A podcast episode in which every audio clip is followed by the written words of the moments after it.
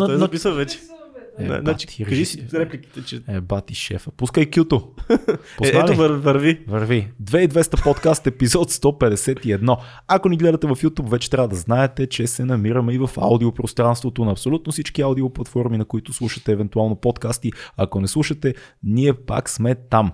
Ако този подкаст ви харесва, слушате ни не за първи път, живеете по някакъв начин за с него, дава ви някаква стойност, Uh, обмислете да станете един от нашите патреони, едно скромно месечно дарение би ни помогнало много да останем независими, да каним хора, които харесваме и да ни мотивира, да не изпадаме в нихилистични настроения, че това, което правим няма смисъл, че никой не ни харесва, че живота е безмислен, че «Ааа!» помогнете и да не изпадаме А, ако си мислиш, че ни подкрепяте, всъщност е много възможно да, да не ни подкрепят, защото от време на време стават ни такива неща с Patreon. Сега знаем, че Patreon не е най-перфектната платформа, но от време на време отказва плащане и така нататък, така че просто го споделяме така да си го знаете. А другите хора, на които искаме да благодарим, освен на нашите Patreon, са нашите приятели от SMS Bump, които са една много хубава, готина българска компания, еднорог компания, която се занимава с SMS маркетинг. Има адски много клиенти, IKEA, в Световната федерация по кетч. Какво означава SMS маркетинг? Абе, маркетинг през SMS. Мисля, може SMS-ите могат да бъдат модерно нещо. Очевидно е, що работя за 96 000 клиента в световен мащаб, И са компания Еднорог, за, от, част от портфолиото на Yotpo. които Така са че- гиганти. Точно гиганти. така. Но става, по-важното е, По-важното, което вас ви интересува, че ако сте в, сфера, в IT сферата, ако занимавате с всякакъв вид дейности, които ние не разбираме и не умеем, а, има отдолу един линк, който Бърков, може да ви... Бърков хакни камерата. Да. Не, то въпрос е, че има всякакви позиции, защото те постоянно са, ние не ги знаем даже какви позиции има, защото те постоянно се променят, офиса постоянно Да. се разширява. Затова винаги по тези епизоди има един линк, който е към отворените позиции на SMS Bump, така че проверете ги, ако ви харесат и ако се чувствате квалифициран, защото там се взимат само A-плеери. Ей, плеери, бебе. и може да започнете работа при а, нашите приятели от SMS Bump. И No excuses, no excuses Да. за мързеливия ви задник. Има работа, просто не сте търсили. Под епизодите ни е всичко. Днес имаме супер як гост Цеци. Супер як гост, Иво Андреев. Бих казал, човек, който отскоро познавам. Той е, в момента е един избухващ човек в средите на планинските бягания, но ние изобщо не си говорихме за планински бягане, много малко, защото всъщност Иво е минал през много тежки периоди в своя живот, а, 10 години зависимости от хероин. А, има книга, която е написал след като е излезла цялата тази ситуация, анатомия на зависимостите. Говорихме си много за неговата лична история, минаването през всичките 10 комуни, които той 10 Много- пъти е бил в комуни. Много детайлно бих казал, че Много детайлно. през пътя му. Как, какви са проблемите, когато започваш? Какви са причините за да започнеш с хероина? Как се отказва? Какви са мотива? Какви проблеми имаш? Какви трудности, има? как системата помага или ти спира, така семейството, приятелите, средата. Изобщо целият разговор се върти около зависимости, говорихме и за алкохола, говорихме много за цигарите, говорихме за евентуални варианти за легализация, за и против, говорихме за вяра, а, говорихме за храна, много така силно наблегнахме на идеята, че спорта и позитивните дейности могат да заместят Е, негативната, нещата. да, негативната пристрастеност. За нас стана много ценен разговор и така много благодариме на Иво, че е толкова откровен и с такава изумителна за нас лекота говори за толкова трудни изпитания. Той буквално е минал през зада и през дъното и се е върнал за да разказва и ако може да помогне на хора, които са в такава ситуация. Ако че- видите по планинските пътеки някъде или бягайки, с, бягайки в парк, кажете му здрасти Иво, много беше ви як подкаста и те гледахме в 2200 и поздрави от нас. А също че- така линк към неговия подкаст и към книгата му, също в епизода. Това е много важно. Подкрепете да. го. Гледайте Много го. неща, много Абе, неща. много неща. Отдолу ще има линкове. Това е важно, че трябва всеки път. Гледайте ги тия линкове, бе, хора, бе. Започваме сега. Много, ни. Ето много ни. е приятно, че Иво Андреев ни е на гости днес. Да. Един човек, който аз много харесвам и следа отскоро така и се запознахме даже лично. Ние, нали, аз поне от време на време си споделям с хора, които тук сме се срещнали по някакви приключения, така че Иво е един от тия хора. Здрасти, Иво, как си? Здравейте, благодаря ви за поканата. А, по много интересен начин се запознахме с тебе, между другото. Бедствайки. Бедствайки, Бедствайки. буквално. да. Завършвайки К3, всъщност това ми беше едно от най-тежките състезания на 85-я километър, един километър преди финала завършихме заедно. Да, факт. Така че беше много приятно. Ти тогава беше в... изпитваше болки. Днеска само за болки ще си говорим. Да, болката е част от Част от нещата процеса. и част от успеха също. Ама това е осъзнаване, което си добил така след време. Не е нещо, с което човек готово го получава пакетирано, болката е част от нещата. Мен това, което много ме впечатли, като ми разказа Цеци за тебе и гледах тет лекцията, която имаш в Самоков, мисля, че беше. Да. А, твоята история е много впечатляваща и може би за, за хората, които за първи път се срещат с теб извън бегаческите среди, би било много полезно малко по-хронологично този подкаст да го направим и да ни разкажеш как започва твоята битка, цялото нещо наречено твоя битка. Добре, а, ще се опитам да го подреда. Значи аз израснах в София, в Красна поляна и още от малък така интересите ми клоняха към удоволствията. Mm. Кой номер си ти извинявай? 8-3. 8-3, Да, Супер. сега направих 39 години скоро. Да. На 13 години горе-долу така пропуших цигари и в последствие няколко години по-късно, след като експериментирах с а, модерните наркотици тогава, тогава какво е? Тогава, е, има, ли, има ли синтетика? Тогава има ли амфетамини, екстази? А, имаше екстазита. Тогава започваха електронните партита. Mm-hmm. Индиго, ако си спомняте за Помня него. Да. Да. И в общи линии тогава, а, заради някаква моя слабост, или това ми е било част от а, сценария за моя живот, mm. на 17 години вече бях а, в играта с хероина. Започнах. В- въпрос, като казваш в играта с хероина, преди това е имало а, градация някаква, предполагам, от цигари през, да кажем, марихуана, през някакви синтетични неща и това достига на 17 вече опитваш хероин.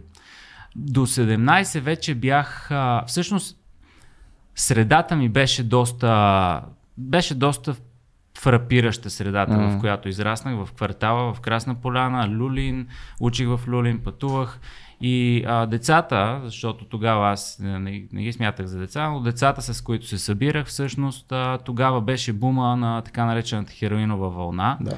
а, 90-те години пред, и около 2000-та година.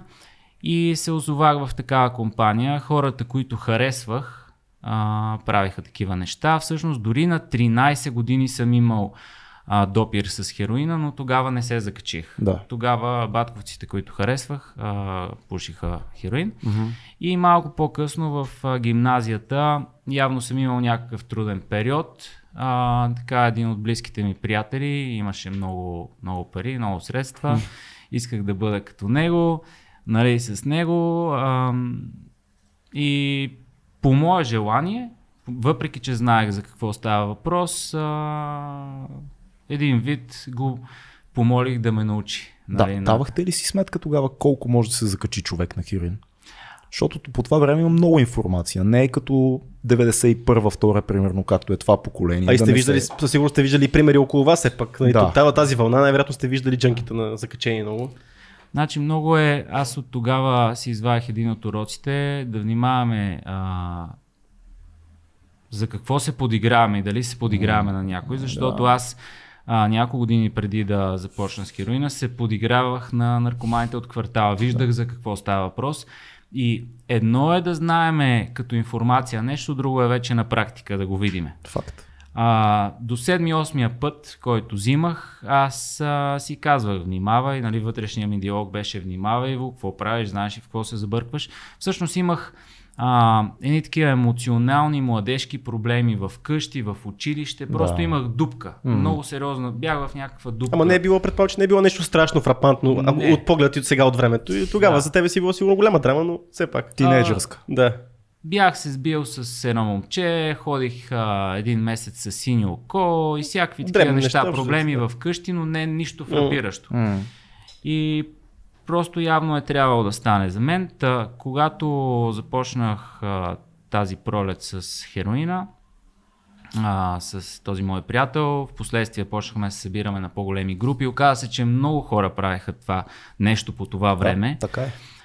А, нещата първото лято в общи линии минаха пред компютъра с такива компании. Още не знахме за какво става въпрос. А, извинявай, ще те спра, защото много хора, когато казваш, почнахме да опитваме хероин, взимахме хероин. Много хора веднага си представят а, помпи, стягане на вени и така нататък. Предполагам, че вие сте почнали по-скоро с пушене, шмъркане на хероин, Да. пушене и така нататък. Това ли е Точно така. пътя? Не, не, не е както много хора си мислят рязко по филмите, нали? изведнъж едни хора почват да се будат. Това идва по-нататък. Всичко в живота става чрез някакъв процес. Да. Никой не се докарва до простичка тояга е така или до някакви М. сериозни физически проблеми изведнъж. А, всичко е въпрос на процес и от началото почнахме да пушим на фолио и хуахо. А, много бързо стават нещата. 6-7 месеца по-късно осъзнах, че имам абстиненция, истински кризи. Още 6-7 месеца по-късно за първи път се а, ободах. И оттам нататък нещата станаха много бързо. Всичко стана изключително бързо, не завърших. А, нашите ме заставиха да отида в първата си комуна, когато бях на 19. Между другото, вчера, не, онзи ден на 31 януари, а, минах, а, тогава беше 2001 година, когато заминах за първата си комуна на 31 януари, на рожден ден на майка ми. Вау. И на моя, между другото, аз също имам. Да. А, Да, супер, супер. Та, тогава заминах за Испания, там бях 4 а, година и 4 месеца, спомням си. А, Са, само един въпрос пак, защото ми е, просто мисля, че добия малко повече картинност, така разказа. Как, как изглежда един твой ден грубо а, на 19 години? Преди да заминеш за комуната. Какво състои един твой ден? Ти вече на този етап от а, примерно две години употребяваш, казваш не си завършил гимназия. Как изглежда един твой ден? Ами, всичките дни бяха много тежки, но различни сами по себе си. А в повечето време се опитвах да намеря 10 или 20 лева за дозата. Ти си живееш И- вкъщи с изнасях- родителите ти тогава. Живеех в къщи с родителите си, значи хубаво е да споделя, че всичкото злато, което имаха нашите Да. бабите ми, другите ми баби, всички, всичкото злато беше вече заложено, продавано. На Да. приятелката ми откраднах 50 грама злато и го изпродадах и там имаше големи проблеми. Имах приятелка за малко, много малко, но тя ме е запомнила, сигурен съм. А, и общо взето преминаваше в търсене на пари а, под всякакви форми. Невероятна креативност придобих, между другото, от, тези, от този ми период. И в последствие вече след а, употребата, след приемането на дозата, една безпаметност, едно, едно друго аз, М. съвсем тотално Колко, колко, е, на, колко на ден употребява някой, който е зависим от 2-3 години на този етап? Като колко пъти? Може ли един път на ден? Ами не, един път на ден Не не. е достатъчно. значи, когато, значи много е различно, когато си на фолио Да. или шмъркаш и когато си на помпа. Защото когато си на помпа, нещата наистина много, много на друго ниво минаваме. Да. И значи знам за хора, които а, говоря 20-30 години пушат хероин, дори някои хора не знаят, че те го правят. И не преминават на, на помпа. И, не, и смисъл, при тях нещата са много забавени. Да. Самия процес е много забавен. Но ако човек мине на помпа, просто той става развалина за месеци. А За ти по това време беше минал? Или балансираше? вече, значи, около една година след като започнах, след като, значи на около 18 започнах с помпата и нещата толкова бързо станаха зле, че а, бях под домашен арест, чаках после да замина за, а, за Испания, за първата си комуна. Мгм. 10 пъти съм бил в комуни. 10, 10 пъти. пъти. Това за 10 колко? Това, колко, да, какъв период от време? 2007 беше последната ми доза. Значи от 2001 казва до 2007. Да, През това време 10 комуни. 10 Той- комуни. То си е било та комуна туризъм малко за толкова време да ги обиколиш толкова много комуни. това, което ме отличаваше, ме различаваше, не отличаваше от а, повечето ми познати колеги, беше, че аз непрекъснато опитвах. Да. Непрекъснато правих опити, заставен от обстоятелствата в къщи. А, тази първа комуна, която между другото а, последните години се сещам за нея с един... Докато бях там ми беше трудно, докато бях там не исках да бъда там, но сега осъзнавам колко много неща съм научил и колко много ми е дала в живота. А, там живях с над 100 човека от всякакви националности, различни възрасти, различни езици, научих испански, научих Това е в Испания комуна. в нали? Испания, да. Беше изключително ценно и стойностно преживяване, повече от казарма. А, може да се сравни дори и с затвор, макар и в много по-лек режим. А, и когато се върнах там, супер напомпан, надъхан, всичко е наред. Точно една седмица по-късно бях със същите хора и започнах пак. Чакай, преди да отидем там, предполагам, че много от хората, които ни слушат и ни гледат, отново под влияние най-вече на филми, които са гледали Реквием за сън и баскетболни дневници и така нататък, тия култови филми, които се занимават с този въпрос, с хероина, а, си се чудят колко, колко време траят реално физическите симптоми на абстиненцията. Тоест, когато ти кажеш спирам, колко време ти е наистина зле и колко ти е зле наистина и как, как преминава един човек през това нещо. Значи в а, листата на опиатите а, хероина някъде по средата. Mm-hmm. Имаме отначало може да почнем от заболекарските лидокаини Да. и минаваме през морфини, хероини и стигаме до метадона. Той е почти на края на листата на опиат. Да. И реално погледнато, колкото нали, си по в началото на тази листа, по-бързо отминават, ако въобще може да се каже за някаква абстиненция. Абстиненцията всъщност е защитния а, а, процес, в който тялото започва да изхвърля тези токсини, които сме му вкарали. Да.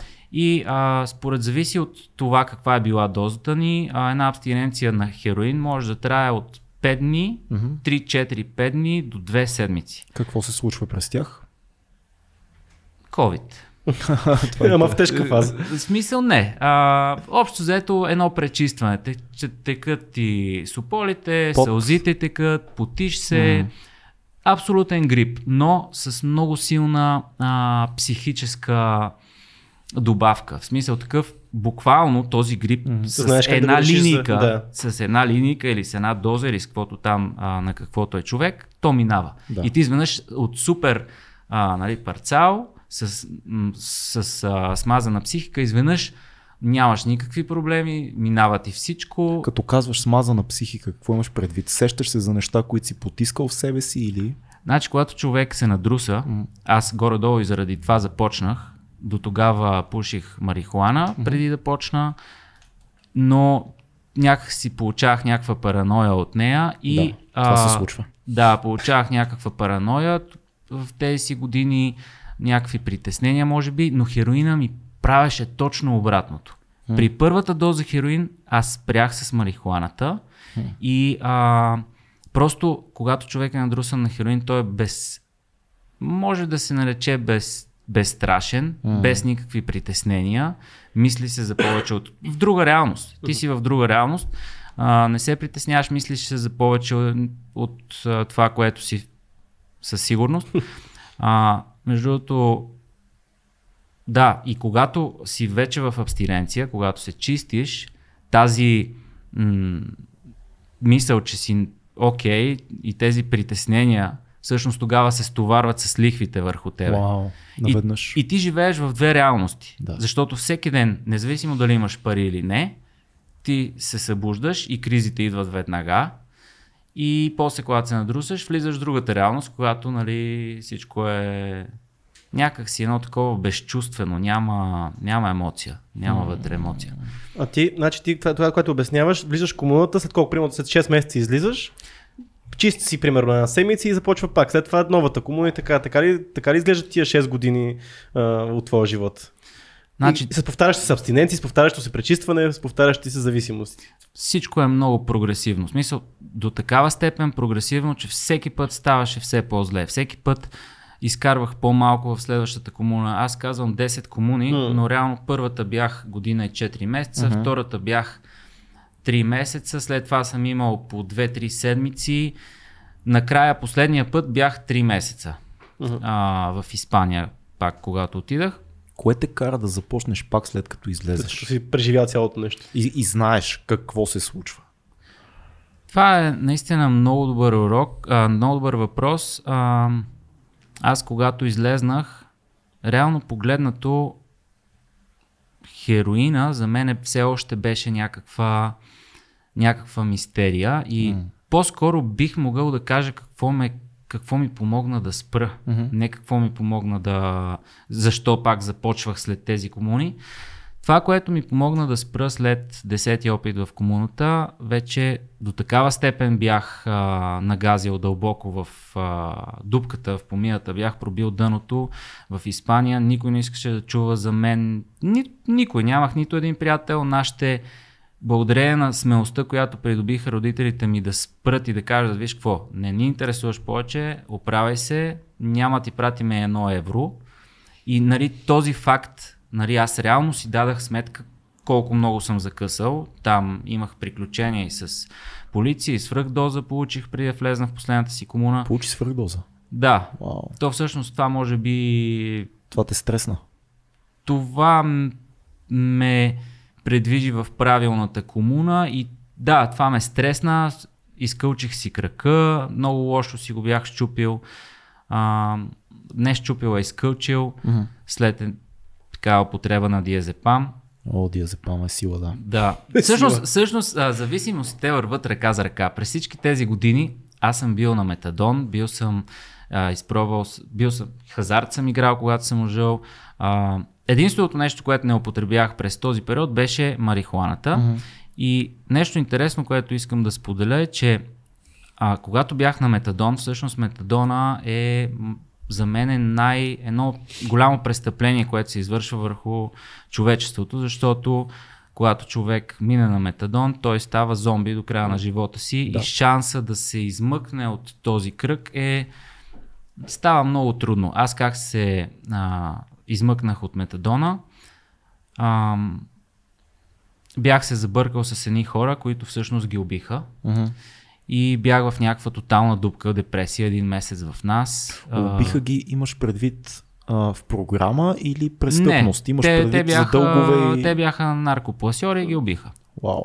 Беше брутално цялото. Бях, бях много близък с тях и бях в някаква много голяма дупка. А, говоря дупка, 2-3 седмици. Нашите се бяха така а, с нисходителност ме бяха приели за пореден път в нас, след многото бягания и завръщания. И бях вкъщи и това, което правих по цял ден, бях на метадон и гледах филми, телевизия. Да. И се сетих, че имах, а, имах някаква марихуана в нас. Да. И просто от няма на къде реших, дай ще взема да запаля. От младежките години това ми носеше параноя, това ме, нали, хероина бях от него един вид. Бях, нали, по, по-уверен в себе си, така да го кажем. И тогава си спомням, че когато взех а, това нещо, много се разчувствах, много силно се разчувствах, почнах да плача, стана ми много съвестно, дадах си реално сметка какво се случва и взех решение, а, говорих с майка ми да влезна в, а, в лудницата, за да спра метадона, защото това няма спиране реално. На метадона ужасяващо нещо. Аз имам много близък приятел Юри, който преди, мисля, че около две години станаха си отиде, който имаше много, много тежки перипети. Той цяло едно колело на зависимости превъртя този човек и така и не успя да се пребори. Накрая разви и сърдечни пороци, почти беше справи. Накрая сърцето му просто Ние, си го, ние сме имали подкаст, говорили сме си за Да, него. говорихме си с него, но това, което казваше, абсолютно отговаря и на моето наблюдение с много приятели. Метадона е някакво решение, което някакси в средата на 90-те, като че ли се налага като окей, от хероин към метадон, без хората да си дават сметка колко силно нещо е това. Въпреки, Да. че е легално и системата ти го дава. Значи а, метадона, може би филмите за, филмите за зомбитата тръгват от там някъде. М. А, по, поначало нали, тези неща, които се случваха тогава в този период в България, те са се случвали 15 години по-рано в Испания, в Америка, Да. с някакво такова закъснение се случваха в нас. Метадона, абстиненцията от него трае около месец, като хората м поудяват, буквално, а, за да го спрат. Ако го спрат от раз, а, а не постепенно, което е почти невъзможно, аз бях стигнал до а, ниво, в който си инжектирах метадон. Вау! Инжектирах си го с огромни спринцовки. Просто не искам да говоря за тези неща много, но няма как. Трябва да споделя за това нещо. Според мен е хубаво да бъдат казани, защото някъде там може би има Може някой, има който някой. е в това положение. Нас ни слушат не малко хора вече и нищо чудно някой да припознае и да каже, окей, има някой, който е минал по този път, така че мисля, че е добре Ти, да... ти като гледаш сега да назад за тези там десетина години, как ги виждаш? В смисъл за тебе са един, едно бързо случващо, случващ се сън или по-скоро си съзнателен на всеки един момент как ти е минал живота в тия десетина години, докато си бил зависим? Значи, а, трудните моменти си ги спомням, но говоря много трудните моменти. Всичко останало е една дупка, една пауза, където Загубени години. Няма за мен нямаше, нямаше ги важните неща, които сега ги има. И влезнах тогава в тук на Сточна гара, много близко, Мгм. в Удницата, където за 3-4 дни а, ми направиха задника с извинение от, спринцо, от всякакви тежки други успокоителни. М. Буквално ми, ме подуха тогава. Тогава диазепам, предполагам. Всякакви неща. тип. Дори не знаех. Да. Освен това се Коктейл. нагледах на всякакви луди хора, за които мога да напиша книга за тях. Беше, беше впечатляващо. Погледнете епизода с нашия приятел Калин Терзийски, който 4 години е бил в Корило психиатър, има книга за това, казва се Лудост, прочетете я, точно 90-те години е Калин Терзийски е психиатър в Корило. Има ужасяващи неща, които разказва. Ще погледна, не да, съм чувал. препоръчвам ти супер, супер книги, всичките му. Та, и как го, как го спрях? Всъщност излезнах на третия, четвъртия ден. А, Убедих майка ми нали, да ме изкара, защото там беше много тежко за мен. Със сигурност. И вкъщи имах една дозичка метадон, а, взех си я, ударих си я нея и заминахме в Пловдив при баба ми, където да се лекувам пак с тежки лекарства, предписани от а, въпросната лудница. Това са някакви, може би, морф... на морфинова основа неща съм чувал, че се изписват в такива случаи. Ами в този случай не бяха на морфинова, защото а, има разлика. Бяха друг тип, които просто те приспиват, но пак се чувстваш некомфортно. Беше много тежка ситуация. Та на... Издържах някакси десетина дни там, Да. в Пловдив и на десетия ден почнах да пътувам. Всеки ден намирах начин да излъжа майка ми, да изимам колата, Да. да открадвам по някой лев и се върнах обратно към хероина, защото просто не издържах а, на абстиненцията и на цялата тази работа. Та отново започнах. Аз имам само два въпроса, понеже а, струва ми се, че има много голямо значение, поне това, което съм виждал и аз съм, значи, какво каза, ти си 39 в момента, нали? Да. имаме 4 години разлика. Имам доста приятели от Надежда, и в Люлин, а, квартали, в които съм израснал, които са минали по много сходен път. Някои като тебе са успели, успяли да излязат от това, други не успяха. Това, което ми се струва много често, особено след комуна, защото имам и такива, които са били в комуна, в Испания, връщали се, тези, които останат в същата среда, много, много бързо потъват пак в този водовъртеж. А, какво значение имаше за теб това, приятелите, познатите, изобщо кръга от хора, които са около теб, като се върнеш от комуната, че са там и колко бързо това ти повлява да влезеш в същите навици? Ако се върнеш а, при хора, които се друсат, си обречен. А даваш ли си сметка за това, когато се връщаш? Защото в комуната предполагам, че говорите за тия неща. Значи аз а, имаше няколко ключови осъзнавания в тези комуни, които всъщност ми помогнаха да се отскубна от, а, от лапите на, на хероина. Всъщност отговора как спрях хероина до голяма степен се таи в отговора защо го почнах. А аз го почнах за да се впиша в среда, за да, Да. да бъда създадени хора. Да. да бъда с тях, да бъда създадени приятели. Тоест, проблема беше а, в това нещо и съответно аз по едно време, а, бъдейки в толкова много комуни, а, въпреки че бях наркоман и не бях много нали, с много връзки, все пак познавах много други наркомани, много хора. И аз а, по едно време си дадах сметка, а, по 2007 година, че толкова много хора идват в живота на един човек, толкова много приятели идват и си отиват.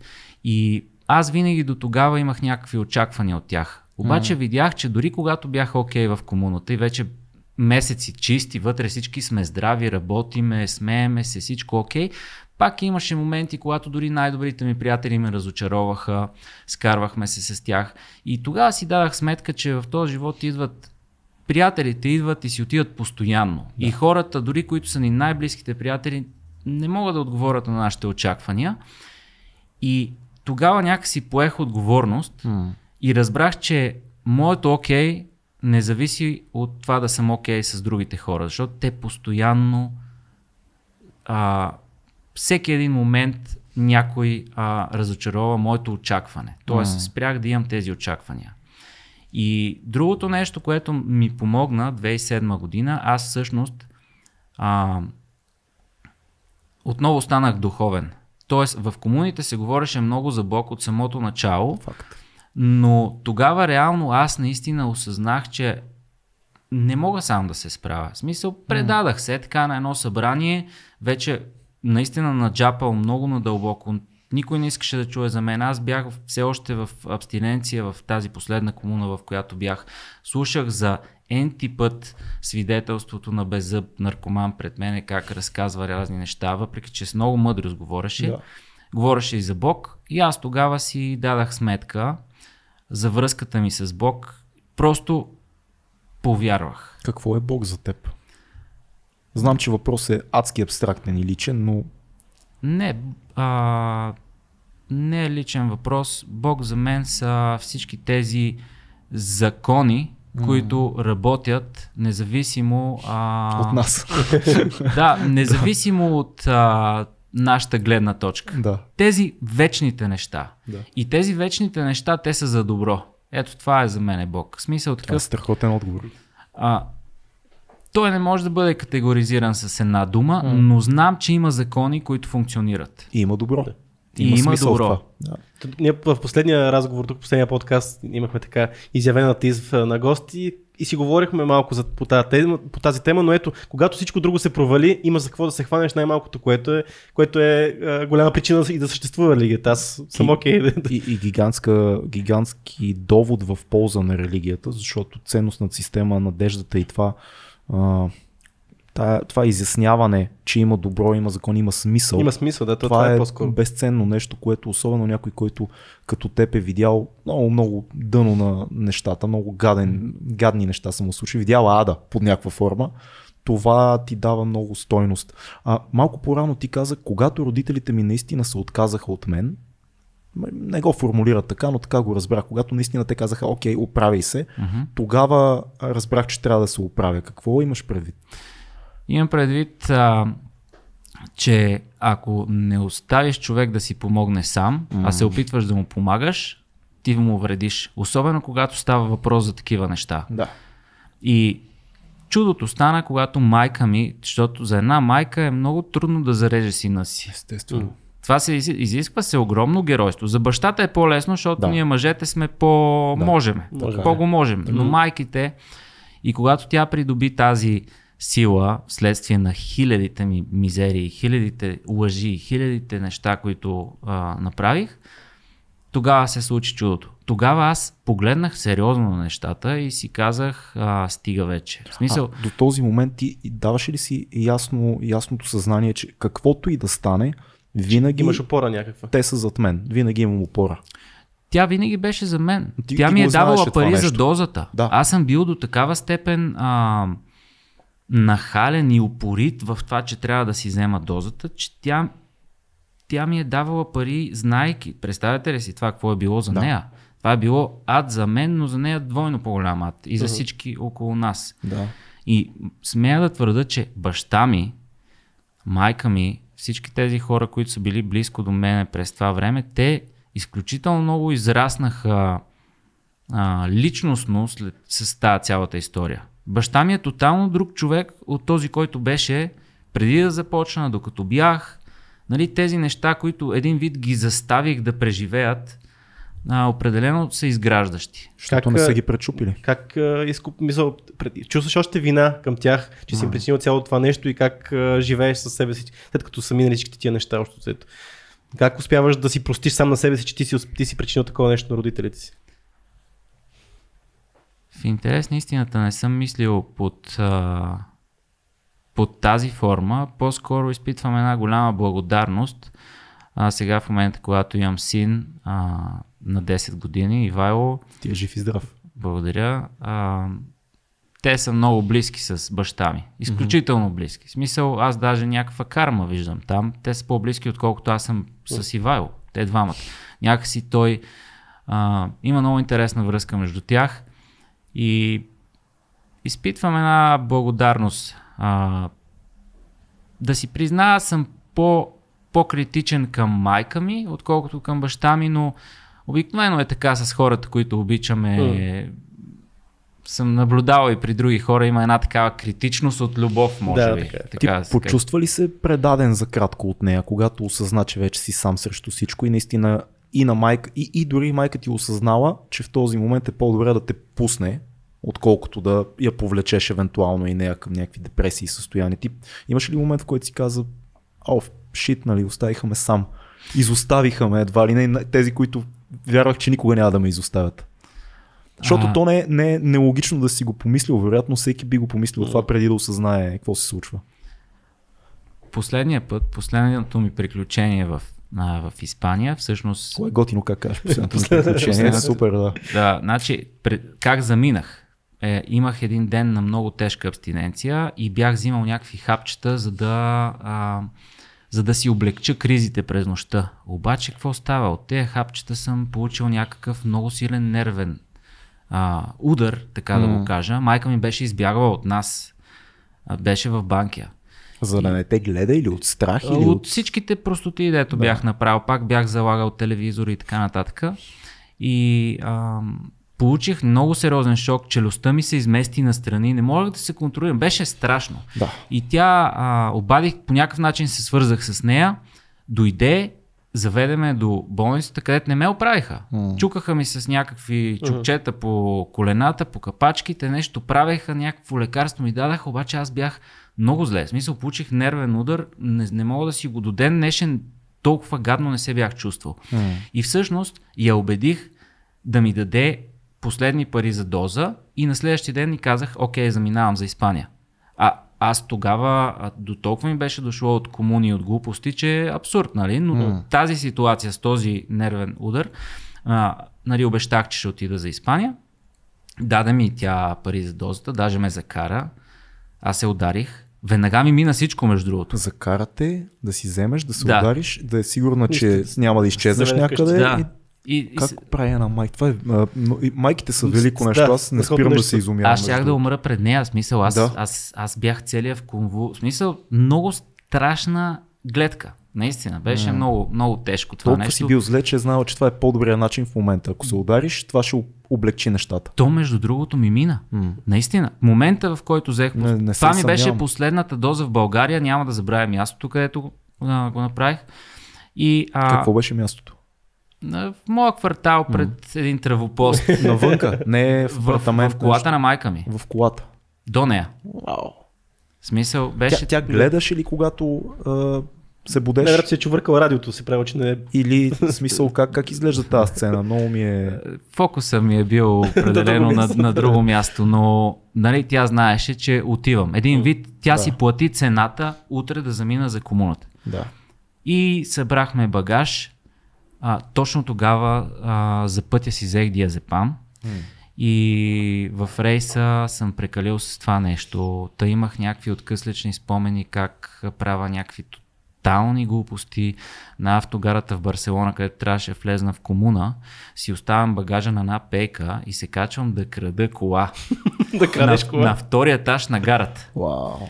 И на втория етаж на гарата виждам как някакъв човек ми взима чантите, целият ми багаж Да. и по чехли скачам от втория етаж долу на гарата и си кълча зверски кръка. Е, брат, Да. ти си бил в уникален филм. И, и какво правя? Обаждам се на майка ми някой час по-късно и по някакъв начин я убеждавам, че няма да влезна в комуна, но съм си намерил работа и всичко ще бъде окей да ми изпратят последни 100, 200, 300 евро. Тя ги взима от войчо ми, който е в Швеция. Тя се изпраща- съгласява. А, Е, еми, тя е пълен шок, жената. Но знае, че това са лъжи, нали? Смисъл Ами, наясно е. може би, Може би се надява да не са. може Може би, би се надява, искал, да, това е силно. Да. искал се да ми повярва. Да. А, Войчо ми ми изпраща от Швеция няколко стотин евро, които аз издрусвам за около 4-5 дни. Запознавам се там с испански цигани, с разни току-що излезли затворници. Това са дълги други теми. И удрям много сериозно дъното. Кокаини, хероини, а, спане по разни места, в приюти, а, по градинки, свръхдоза. Какво си кажеш през цялото това време? Даваш ли си сметка, че си Вече- над, надолу, много надолу по, по наклона? Или, или си кажеш, това е момент, който ще отмине и пак ще зануля и всичко ще тръгне в реда, в който трябва да бъде? Тези две седмици, в които бях на улицата в Испания, mm. това ми беше дъното. В смисъл, много, много загазих. Много... Много, Осъзнаваш ли, че това е дъното в момента, в който си там? Да, защото, нали, както казах, тогава бях с много тежко изкълчен, почти щупен крак. Да. Наложи се дори този затворник ме научи как уж да прося в метрото. Да. Заставаш до а, машината за билетчета, където се продават билетчета за метрото и като дойде някой му кажеш Ей, извинявай, 50 цента не ми стигат за билет, че можеш ли да ми Да, освоиш? да, да, да. И така за нула време събирах за, за доза. Да. Обаче, какво стана? А, получих някаква там свръхдоза на, на улицата. От един център за помощ а, а, ми помогнаха. Обадиха се на комуната, в която преди това съм бил. И, и ме взеха. Взеха ме в тази комуна. Въпреки, че вече се бях изложил няколко пъти пред тях. И на следващия ден, когато се озовах там, аз си дадах сметка наистина, че е много зле положението. В смисъл, наистина много зле. Много силни кризи, много силно психическа атака. Вече майка ми се беше, от, след като ми беше изпратила тези пари, тя разбра какво се станало Мгм. и тогава всъщност се отказа от мен, всички се отказаха. Добре, че паспорта ми, само паспорта и един, а, едни къси панталонки, един пуловер. Това ми беше, едни чехли. Това ми беше целият багаж. И оттам се промених изцяло. А, поех отговорност, казах си, нали, че повече не искам да се връщам в това нещо. А, седях 3 месеца в тази комуна и а, това, което направих, имах много сериозен проблем с зъба.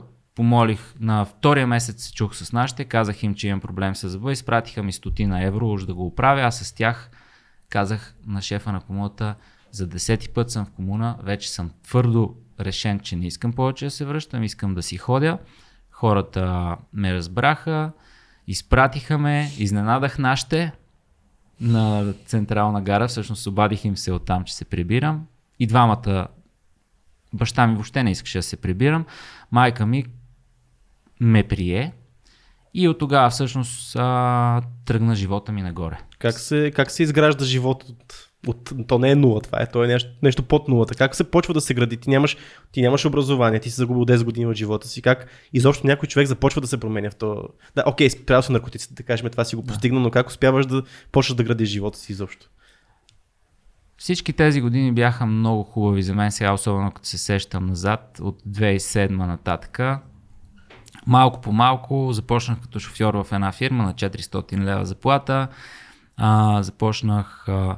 Разбира се, това оправяне, да го кажем, е, за мен е бавен процес. Да. Аз от началото все нали, малко по малко почнах нали, с алкохола, с другите неща, но лека по лека почнах да, те почнаха да отпадат. Тоест, не е да съм станал изведнъж този, който съм сега, а всичко това става постепенно. И това става и с спорта, това става и с... А, дори и с а, осъзнаването. Да. Тези промени те не стават веднага, те са процес. Но започнах, бях много сигурен, че не искам да се връщам към хероина.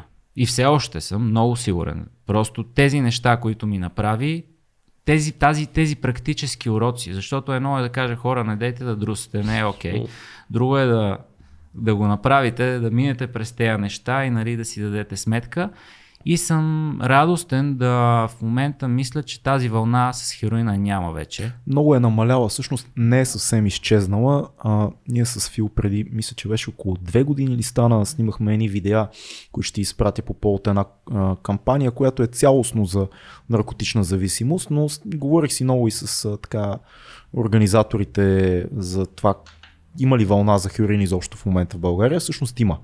Не е това, което е било. Много по-опасни са в момента, много по-популярни синтетичните наркотици, но оказва се и за моя голяма изненада, че все още влизат момчета в комуни, все още се употребява хероин в много по-малък процент, но го има това нещо. И това, което между другото ми е много интересно, като те слушам, ще се върнем и на бавното възстановяване, но за много хора представата е как човек се закача, усилва дозата, минава на помпа и така нататък и в някакъв момент качва, качва, качва и умира. Как, как не се умира през тия години? Тоест, къде е, как съществува, как функционира един а, хероинозависим, който е на игла, а, без да стигне до постоянни свръхдози и това умиране, което се случва при много хора. Защото положителните истории, които сме чували, не са много. Не са, повече са, да. Повечето са... И, и повече са точно дига, дига, дига, свръхдоза Да. и умира в някакъв момент. Това, което си спомням а, по темата от един испанец наркоман, който ми каза всъщност, Иво не е хероина, който, който ни убива, а е начин на, живот, който mm. водим заради него. Okay. И аз си спомням за този човек, който с него започнах. Не искам да го вина, не е той виновен. Аз съм си виновен, mm. че нали, чрез него започнах, но вината си е в мен реално.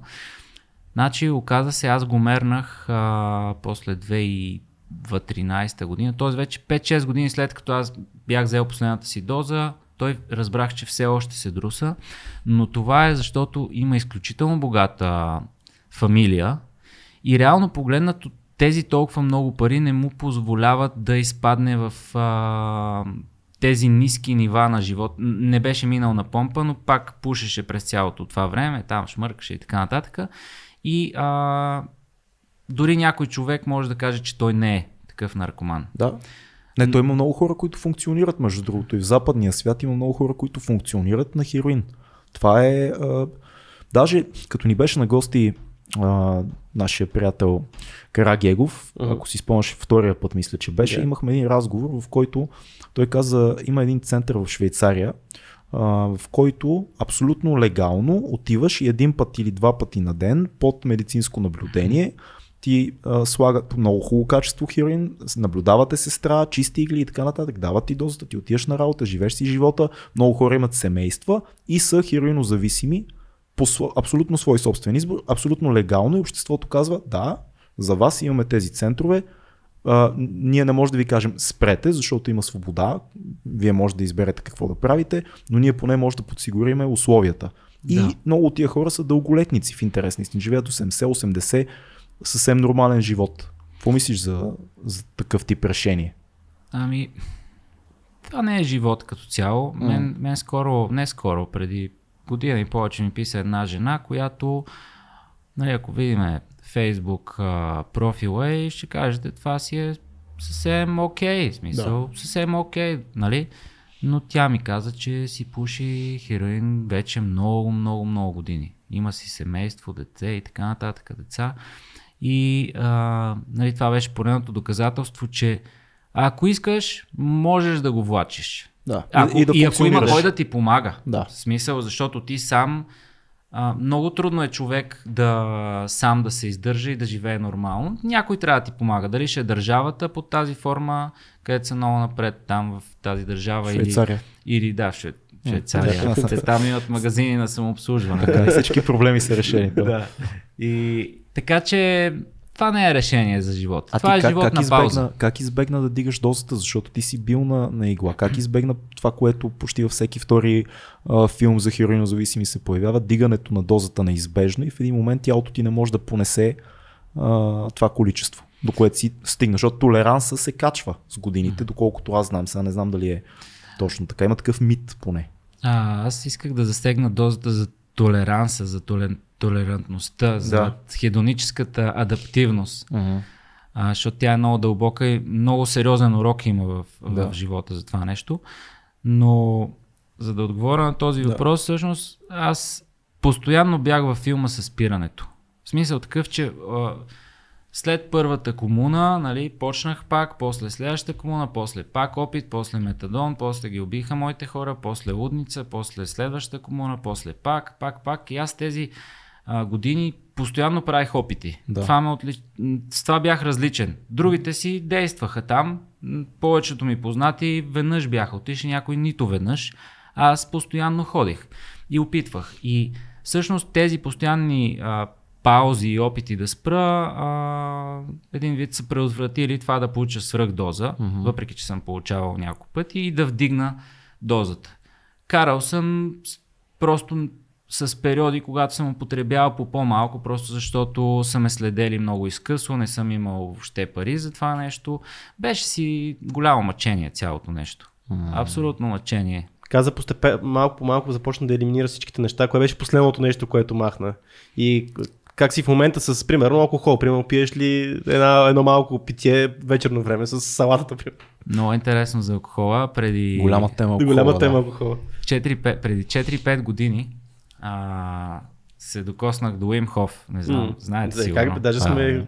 Канили хора тук, които сме говорили. Дишали сме в ефир, сме, сме в ефир, да. спирали, изпускали сме, оксидирали сме кръвта. Да. Да, аз а, навлезнах... Шараут за Кирил Радев. Между другото, да. гледайте епизода с него, Вим Хоф метода. Аз А, бих, бих цецо на, На дишане. на, на На дишане. Между другото, да. Това е много яко. А, като всяко нещо, ако се практикува. Преди 5-6 години се докоснах до този метод. Все още никой не говореше за него и почнах а, като по-крайен човек, минал през крайности, да, да го практикувам. Купих си 10-седмичния курс, ходих в Бели Искър гол, потапях се, суших се гол с дишане, правих всякакви такива неща и а, на една така зимна вакансия преди не знам колко време, 3-4 години може би. А, след едно каране на ски, след това отидахме с жена ми до Бели Искър, до реката, потопих се, 7-8 минути бях а, в реката, излезнах, подишах, нали, стоплих се, лицеви опори правих. Отидахме в а, хотела, отворих си една бира и тя беше много гадна. А може просто да е било развалено. А Аз преди това си редовно си Да. пиех бирички, почти всеки ден. И от тогава до ден днешен аз алкохол не ми харесва. Не ми, просто не ми харесва. Много хора казват, че зависимостта като цяло към алкохола е много по-голяма, отколкото почти всичко, което има на, на наркотичния штант. Това е най-голямата зависимост. Да, и, и, и, и, моите наблюдения са такива. И, И от това се умира също. От отказването на алкохол рязко се умира всъщност. Това, Това- е доказано. Това е едно от нещата, които между другото се оказва, че не можеш да спреш Да. да. рязко, ако си Да. алкохолик. Другото бяха бензодиазепим или как се казваха, едни антидепресанти, Мгм. които също са много Да. сериозни, не можеш да ги спреш тях също рязко. А, защото няма абстиненция, толкова е силен шока, че ти директно можеш да умреш. И това се случва с много хора. Това, което е голямата ирония на нашето общество и което мен лично ме побърква постоянно, е, че алкохол е легален, а има много наркотици, които са нелегални. Не говоря само марихуаната, все повече и повече световен мащаб става легална. Най-вероятно това ще стане и в нашите източни части на Европа скоро, но за мен, колкото идиотски, колкото и скандално да звучи, а, до, докато алкохол е легален, би трябвало всичко друго да бъде легално и контролирано също. Защото много повече хора умират от наркотици на улицата, отколкото ако имаше легален пазар и качество на каквото и да било. Кокаин, а, а, гъби, хероин, ако искаш, качествени екстази, каквото и да е било.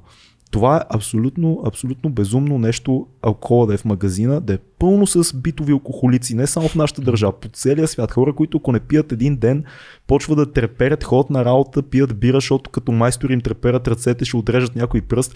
И това е без- безумно, безумно лицемерие. Има пияници, които ти обикат, тия мръсни наркомани. И ти си такъв, а, нали, То не е само, че е легално. Остави това, че е легален, то, да кажем на България, той си е част от нашата народопсихология. Ти ако не пиеш нещо, ти си болен начин. той е препоръчителен. Препоръчителен е, да. Да, На здраве, то е за здраве. Да, той е той за здраве. да. Да, какво мислиш за цялото това нещо? Смисъл, не знам. Може би сега е момента за реклама. Да. Винаги е момент Винаги за е реклама момент. при Да. А, след а, всички тези неща, всъщност аз когато се върнах в а, 2007, когато се върнах, много исках да спра цигарите. Много исках да спра тогава цигарите. Говоря, не говоря за електронни цигари, за енергията, говоря си за класическите цигари. И исках да ги спра и правих всякакви опити. И си казах, ето сега спирам хероина и следващата цел, ще се хваля, че съм спрял хероина, като минат поне 7 години, това беше 2007 Но трябва да се похваля с нещо. но трябва да спра и цигарите, защото каква сила имам аз, с какво мога да се похваля, ако съм спрял хероина, пък е не цигари не мога да спра. Да. И последното нещо, което спрях, това бяха цигарите. М. Дори след алкохола, след като спрях алкохол, без да съм си го поставил за цел, аз не съм искал да спирам не с алкохола, просто така, се се- случи. Да. Но цигарите много исках и не, не успявах, не успявах, не успявах. И а, след едно осъзнаване всъщност, когато спрях цигарите, това беше за мен преломния момент в живота. Това беше най-голямата ми победа. Това беше тласка да напиша тази книга. В нея съм описал общото между всички зависимости. Всички зависимости имат един и същи корен. Това са няколко хормона. Може да се, каже, да го се говори за хормони, допамин, ендорфини Да. и така нататък. И а, ние го правиме заради тях. Заради това, което собственото тяло ни дава на нас. Заради това, което имаме в нас, ние а, и понеже взимаме различни неща, които го стимулират, изпускането да. на тези а, хормони, всъщност а, ние взимаме въпросните субстанции. И в живота си човек не може да не бъде зависим. Този избор го нямаме, защото всички ние сме емоционални същества и а, сме подвластни на нашите хормони, но има един добър път на зависимост. Тоест, можем да бъдем зависими към а, нашите хормони, но да ги предизвикваме не чрез химикали и отрови, а чрез а, движение, чрез общуване, в смисъл, чрез общуване с други хора. Това е изключителен наркотик общуването с на нас хора. Любовните, любовните отношения. също са- 151 епизод ли е? Да. Кой е вече? Да. Да. Тежко зависим. Тежко зависим. От подкаст. Не може да откачим. Спорта, Да. в смисъл Да. в момента са много а, актуални планинските състезания, всички видове състезания, там където се видяхме с тебе. Изключително закачен съм към планинските състезания, признавам си го, но това е една зависимост, която ми дава свобода. Да. И всъщност сега може да се каже, че съм закачен към спорта като цяло, защото а, тялото, то си изгражда един биочасовник и когато почнеш да научаваш кое какво ти дава, ти можеш да си даваш тези полезни хормони сам, М. без, без бирата, без цигарата, без а, по-тежките неща. И в общи линии а, това беше пак чрез предизвикателство. Може би а, най-полезният навик, който ме спаси и ме спасява и ме поддържа в, а, надявам се, в възходяща посока, това е навика да търся някакво умерено предизвикателство. У- умерено. Умерено, да. Ша- Защото ми е интересно, можеш ли да предозираш на, на добрата зависимост? Можеш, да. Може... Точно, също точно като се видяхме, ти беше леко предозирал на добрата ти зависимост, защото нали, въпреки, Да. че имаш толкова състезания успешни, тогава вече беше фалирал от всякъде. Просто причина, че тялото в един момент казва, ай, стига толкова. Да, ключа е в баланса Да. да. наистина и нали сега примерно да се катеря по небостъргачи и такива неща. Не съм дорасъл. Това за мен не са умерени предизвикателства, но състезанията са една добра форма, защото там всичко е контролирано, има си а, нали, хората, с- има организатори за тази работа и така. Как се закачи? Кога си, ти, сам че отскоро, ти си от една година реално в спорта, но как успя да се закачиш толкова сериозно? А очевидно имаш и нали, даденост по някакъв начин талант или ти си бягал и преди това много? Ами, чува се дали да разкажа тази история сега. Ти Айде ще разкажа. значи сега ще разкажа още една по-тежка история. Нека си кажем нещата Да. всичките. 2012 година, когато си мислих, че всичко е наред, имах а, вече Снежи до мен, моята жена, с която не сме женени, но тя бе- беше бременна, роди 2012 година и се роди първото ни дете. Хубава работа имах в корпоративния свят, да го кажем. А, вече все още пуших цигари, все още пих, пиех алкохол и имах разни такива неща за отмахане от мене, които ме притесняваха, но си мислех, че съм голяма работа станал. И на втория месец, като се роди Ивайло, а, отидахме на един контролен преглед в детската педиатрия и оттам лекарката ни шокира, каза, че на Ивайло трябва да се направи чернодробна трансплантация чернодробна трансплантация, аз бях тотален шок. В смисъл как отивахме към болницата, бях надул вътре музика, пееме си, танцуваме си. Пет минути по-късно ние сме в кабинета, е така в един по-малък кабинет И света се срива. и света се срива. В смисъл някой с чук направо ми разбива главата директно. И аз, който си мислих, че съм преборил хероина и че съм преборил нещо голямо, изведнъж виждам, че има нещо още по, нали, Да, детето. много силно. Веднага почнах да чета а, решения.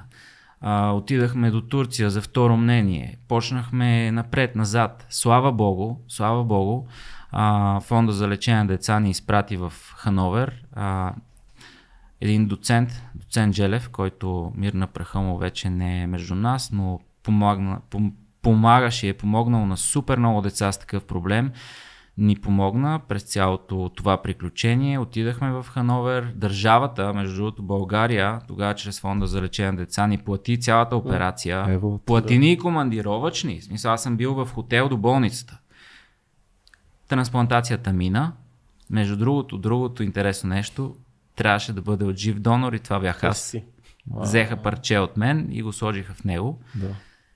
И това нещо ме застави, станах още по-духовен.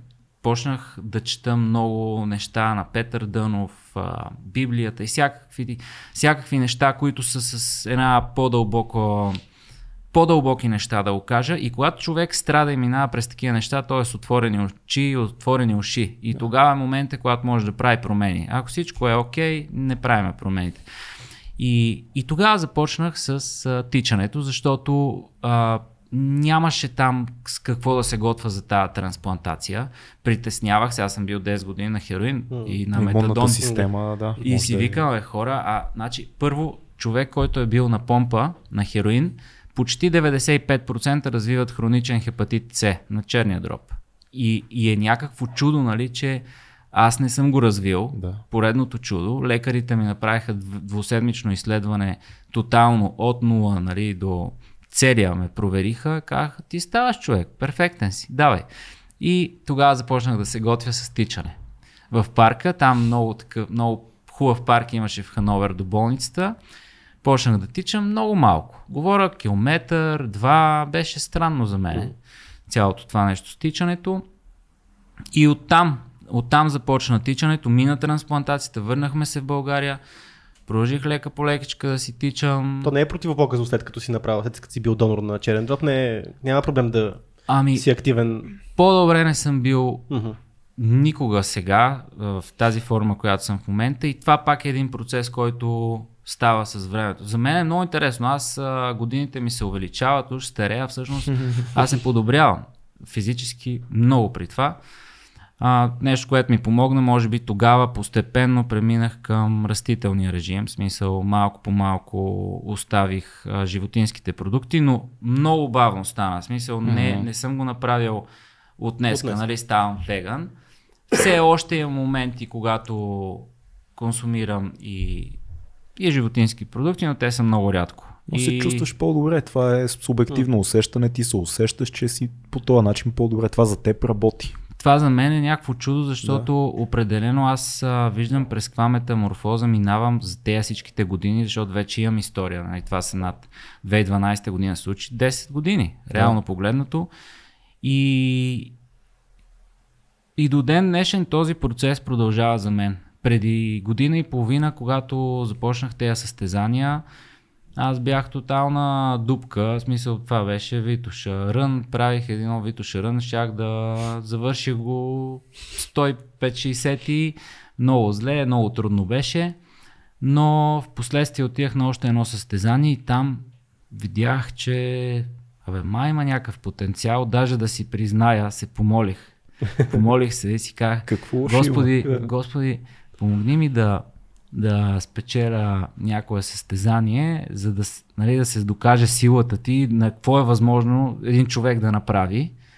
И една година по-късно спечелих същото състезание. В смисъл, беше вау за мен. Това. Тогава Да. изпари ли се това, това усещане, че може би си го мислил, че след 10 години употреба си нанесва някакви щети на тялото си, които са необратими? Изпари ли се тогава тази, това чувство, когато дари част от черния си дроб или все още има някакво притеснение, че може да си направил нещо тогава тези години и от които няма да се възстановиш?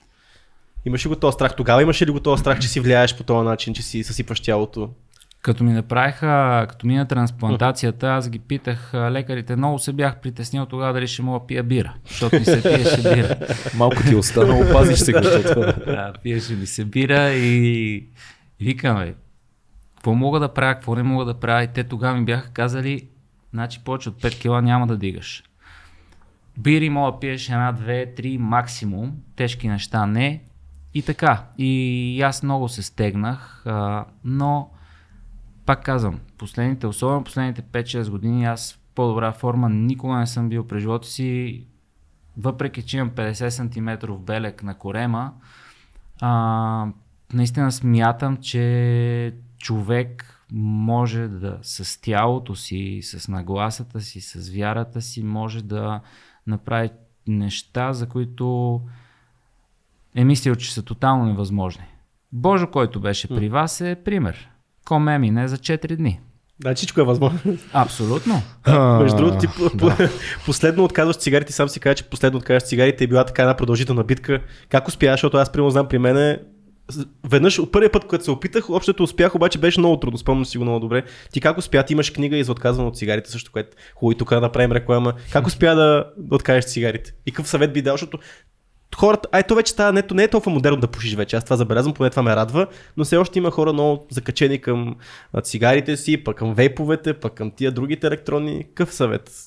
Първият съвет е да ти прочитат книгата, втори съвет. Значи, за съжаление, някой, не е за съжаление, но така работят тези закони. Нали, едно нещо е информацията, друго нещо е практиката. И mm-hmm. някои неща могат да бъдат разбрани само когато преминеш през тях. И аз а, имах някакъв такъв практически урок. Голямо желание да спра цигарите и пак много опити. Mm. Нещо подобно с хероина. Не. Постоянно нали, опитвах. Mm. То не бяха мачкани на цигари, заричания, пред Къса на половината. Да, в смисъл. Постоянно прави, имах такива опити и голямо желание. И всъщност а, имаше, бях на един семинар тогава и много се притеснявах да да си кажа там бизнеса, с който се занимавах, пред хората, да си кажа нещата. Един вид исках да кажа за нещата, с които се занимавах, за фреш машините, с които се занимавам и исках да го кажа пред хо- повече хора, но се притеснявах. Като сценична треска. Сценична треска. Да. Сериозна. И този ден обаче преди това нещо не бях пушил цигари. Mm-hmm. И си бях направил някакъв вътрешен експеримент и си казах, абе, дали ако не пуша цигари, ще ми се получат по-добре нещата. И в интерес на истината ми се получиха много добре нещата. И целият това вероятно няма пряка, пряка връзка, но по-скоро чисто психологически, като си го казал и си се навил повече за самата презентация. Так. Ако си на инаци си казва, аз да видим и си намерил повод да дадеш повече от себе си. Едва ли има връзка между това, че не си пушил в този ден и качеството на презентация. Това би било странно. Да, може би няма връзка, но това ми помогна да осъзная едно нещо, което е ключово и което, заради което спрях цигарите. Аз осъзнах, преборих това ограничаващо вярване, заради което всеки един човек пуши най-вероятно. Аз си мислих, докато пуших цигари, че всъщност цигарите ми помагат да мисля по-добре. О, Или да. пък да те успокояват. Или, си че, да, да изпушиш една цигара. Че те са това нещо, което ми дава капка увереност, че те са това обежище, това бягство, това освежаване дори. Но тогава си дадах ясно една сметка, защото този ден не пуших целя. И на сутринта, докато бях в туалетната, между другото, осъзнах, беше някакъв вау, аха момент за да. мене, помна го, няма да го забравя, даже на видео съм си го записал. Аз осъзнах, че цигарите всъщност през цялото това време са били обратното на това, което съм мислил. Те са били не антидепресанта, те са били депресанта за мен. И не антистреса, нещо, което имаш стреса да запали следващата, също е да, също го Тоест, те са тази, а, това малко уж нещо, което ми дава увереност, обаче после ми я взима с лихвите за следващите минути. Говоря за 30-40 минути след като изпуша цигара, аз вече съм по-притеснен, вече искам следващата цигара. Дава ти малко допамин за сметка на много кортизол и адреналин, които после ги облегчаваш пак с допамин. Но се, прави, се получава една омагиосана спирала допамин, желание да запалиш цигара. Mm после другите хормони, които там адреналина и кортизола. И после от този кортизол, който е в много малки а, стойности, така че да не си дадеме сметка за него, ние почваме да чувстваме напрежение, желание за следващата цигара, която реално ще, уж ще отоли а, проблема от този кортизол, но пак ще завърти цикъла. И аз осъзнах и дори самия факт, нали, че тогава бяха наскоро добавени картинките и се говореше повече за тях, за гадните картинки, нали? Каква увереност може да има човек, когато отива на, на рафта за цигари и казва, чай сега, кой точно рак да си купа днес или коя болест нали, да си избера да си сложа в джоба. Цигарите са едно от най-тъпите неща изобщо, което човек може да прави от всички вредни навици. Защото сделката между това, което ти дават и демиджа върху тялото ти Тази сделка просто не си може да я сложиш никога на кантар. Баща ми си отиде от цигари. Той много пушеше и той имаше тази теза, помагат ми да мисля, той занимаваше с изкуство. Цялото му поколение негово бяха всичките пушачи, кафе и цигари. От това си отиде. Аз имах период в живота си за кратко, пушех така и не успях да се закача. По-скоро бях такъв пушач на маса и много Социален бързо това. пушач. Социален пушач, да. А, но много съм мислил върху това, ако мога на някого да, да, да помоля някой, ако, който пие, примерно взима парти наркотици, така, пуши ганджа, пуши, пуши цигари. Едно нещо, ако мога да, да изискам от някой, е така да кажа, моля те спри, ще бъде цигарите. Едно нещо, защото всички други неща имат някакво психоделично действие, особено за мои приятели творци, много сме си говорили. И алкохола си има някакво място за тях, и марихуаната, и кокаина за някои. Цигарите са това, дето няма, ня, не можеш да го защитиш като логика. Значи толкова е идиотско за мен, защото абсолютно е доказано колко голям процент от пушачите умират от рак. Демиджа върху дробовете, върху костите, остеопороза, всичко, което това го има. И не е някои пушачи Да. Много голям процент. И мен винаги ме е изумяло, особено от поколението на баща ми, хора, които сега са около 70 годишни, които казват, да, де, ама това е моето тяло, аз решавам. Защото някакси на тяхното поколение тази свобода им е била много важна. Защото са израснали през соца, били са и хипи години, цялата битка за свобода. Либералната им кауза, моето тяло, аз решавам, никой на мен не може да ми каже с какво ще се тровя. Това го разбирам. Но ми се струва, че вече сме отвъд това. Но бе забележи, в които и периоди сме живели, цигари винаги е имало. Да. Мисля, може банани да не е имало, Да. обаче цигари е имало винаги. Страшна идиощина, страшна идиощина. И, и, и то, този довод не може да работи за поколенията в момента. Не, не мисля, че някой, който е на 25-30 в момента може да каже аз си решавам, за- всичко мога да решаваш. Просто това просто е тъпо. Да, Разбираш, тъпо просто е тъпо. Такова straight дъм. Да. Значи проблема с цигарите е много сериозен, защото от тях си изкарват много пари и най-ангажират се много умни хора да ги продават. О, да, да, да. И с цигарите започваме и с цигарите свършваме. Ако човек има а, увереността и проумяването да спре цигарите, то той ще може да спре хероина. Значи, замисли се, ако ти си на хероин и пушиш цигари, ако имаш силата да спреш цигарите, дали няма преди това да си спрял хероина? И при мене това на практика се случи така, че аз имах силата да спра първо хероина, после После алкохола и Накрая цигари. чак, цига... с тях започнах и с тях Аз това, което приключих. съм чел, Реално. примерно, нали, ако е с хероина, примерно взимаш една-две дози, докато реално с цигарите взимаш 20, някои повече дози на ден. Всяка mm. то си е реално психологически етика, ти го обясни много по-добре. То си действа, всяко нещо си действа като доза и доза. и ти толкова често е, взимаш. Но това е така, много е. А, проблема идва не защото те са много силен наркотик. Значи проблема с цигарите е защото много хора искат да ги продават. Да. И много хора до такава степен са вдигнали стандарта си на Само живот. микрофончето да. Микрофончето микрофончето. малко, А, и до такава степен са се оплели в този стандарт на живот. Значи представи си един човек, който взима 20 000 лева заплата и неговия стандарт на живот е 20 000 лева. Нали, вече има кола, ипотека, къща и така нататък.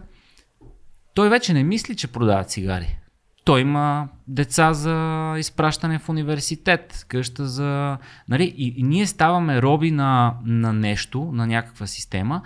Ако в цигарите нямаше толкова много пари за изкарване, нямаше да ги правят с такива реклами, нямаше да ни зомбират и Хубаво, да че ни... поне забраниха рекламите, нали, преди колко години вече ги забраниха. Иначе едно време каубоя, който пуши кемъл. Да, да, и то, нали, голямата революция става реално, мисля, че 70-те години беше или 80-те, когато има едно много, може да бъркам годините, има едно много голямо дело, а, чрез което в един момент цигарените компании признават, че цигарите са вредни. Те много дълго Мгм. време отричат.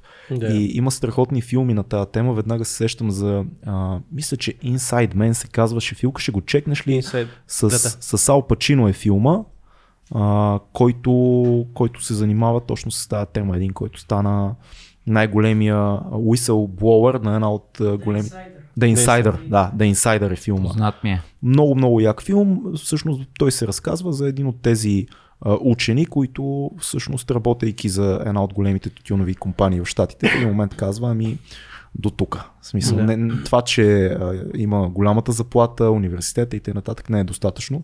Ние всъщност тровим много хора и е време да го кажем това публично. Големи дела, милиарди, адвокати много. В крайна сметка те признават. И това води до тия снимки, които са върху цигарите и това води до Да, цигарите са вредни за вашето здраве, могат да докарат рак. Те отричат 20-30 години от 50-те до, до 80-те, те отричат, че изобщо има връзка между рака и тютюнопушенето. Ма тако няма връзка. няма. А между другото, забелязал си, като става въпрос за бизнеса за цигари, как хората, които добиват тютюна, нали, суровината, нищо не взимат. Те взимат много малко пари и хората, които О, да. про- продават крайния продукт и те взимат те много малък взимат. Къде се губят? къде се губи тази цялата сума? В джоба. Проблема при цигарите, сега докато си говорим, всъщност изпъква все повече при, нали, при мене. Всъщност дори не е толкова от самото пушене, а е от това запалване на допаминовия център в главата. Защото един пушач, той става роб на допамина. И по, смисъл тази импулсивност, която се натрупва, mm-hmm. то не става въпрос за цигари. Замислете се, хората никога не пушат голи цигари. Никой не сяда и да си пуши сам цигарката. Повечето, 90% задължително трябва да, да имат кафе с захар, Да. а, чайче, биричка, алкохолче. Винаги... Компанията, като Да. излезеш си по цигара. И те си върват неща. Просто идеята на цигарите и големият демидж, който нанасят на човечеството е, че правят човека импулсивен, неконтролируем човек, който злоупотребява не просто с цигарите. Той злоупотребява с всичко. Мозъка влиза в режим, когато допамина царства, ние не можем да се влияем, ние не можем да се контролираме, ние ставаме други хора и оттам вече затова казвам, че за- започва с цигарите и с тях се свършва. Защото ако човек все още пуши активен и силен пушач, той най-вероятно няма да може да се откаже от другите си пороци. Защото този център на удоволствието, той ще е постоянно възбуден и ние, когато той работи, не може да се контролираме. Добре, да, нека, нека ти задам един труден въпрос, който си мисли. Аз лично нямам отговор за него, но, но ми е интересно ти какво смяташ. Според мен винаги ще има някаква форма на а, зависимост от, говоря химическа, сега не говорим за другите mm-hmm. зависимости, телефони и така нататък, говорим за дрога, а, алкохол или каквито и да било субстанции. Винаги ще има такива неща. И е много трудно за много хора да не консумират нищо. А, какъв е, какво е ключето според теб да, да има някаква златна среда за повечето хора, така че субстанциите да не завземат живота им? Защото много е трудно, съгласи се някой да, наистина за много хора трябва да цъкнеш дъното, да стигнеш, за да изключиш всички неща от живота си. Повечето хора винаги ще има нещо, зависимост от бекграунд, културна среда и така нататък, дали ще пият малко, дали ще взимат малко дрога, дали ще пушат малко, нещо, което правят. Какъв е начина да, да се подобри възможността даденото вещество да завземе живота ти? А, както са го казали мъдреците, всъщност а, дозата определя едно нещо дали е лекарство или отрова. Аз не мисля, че цигарите трябва да изчезнат. Mm-hmm. По-скоро трябва да изчезне тази маркетингова, то маркетингов стремеж за изкарване на пари. А, ключа според мен за справянето с зависимостите е човек да разбере на колко много е способен и че тези неща, които му дават наркотиците, може да си ги взима сам от себе си, чрез а, умерени предизвикателства, чрез правилните неща, чрез общуване, чрез спорт. Между другото, клише, тоталност, баналност, но спорта е най-доброто решение за справяне с наркотиците. Това е Няма. факт на теория Да. е супер, но за много хора това ще Да. остане теория, Да. защото е толкова лесно да пинеш едно, толкова е лесно да запалиш една ганча, толкова лесно да си запалиш една цигарка, си в че хубав подкаст, си Да. дръпнеш, си пинеш едно уискин. С... Супер са тия неща, по принцип те не са проблема. Това, което ме ме притеснява особено много, ето го и трудния въпрос. Има ли резон според теб да има а, легални, легални наркотици? И не говоря само за марихуана, говоря и за тежки наркотици. Легален кокаин, легален хероин, дори съм склонен да отида по-далече. Какво мислиш за това? Или трябва да продължи западното общество да казва не, нелегални са тия субстанции, легален е метадона, вървете търсете на улицата хероин. Това е труден въпрос.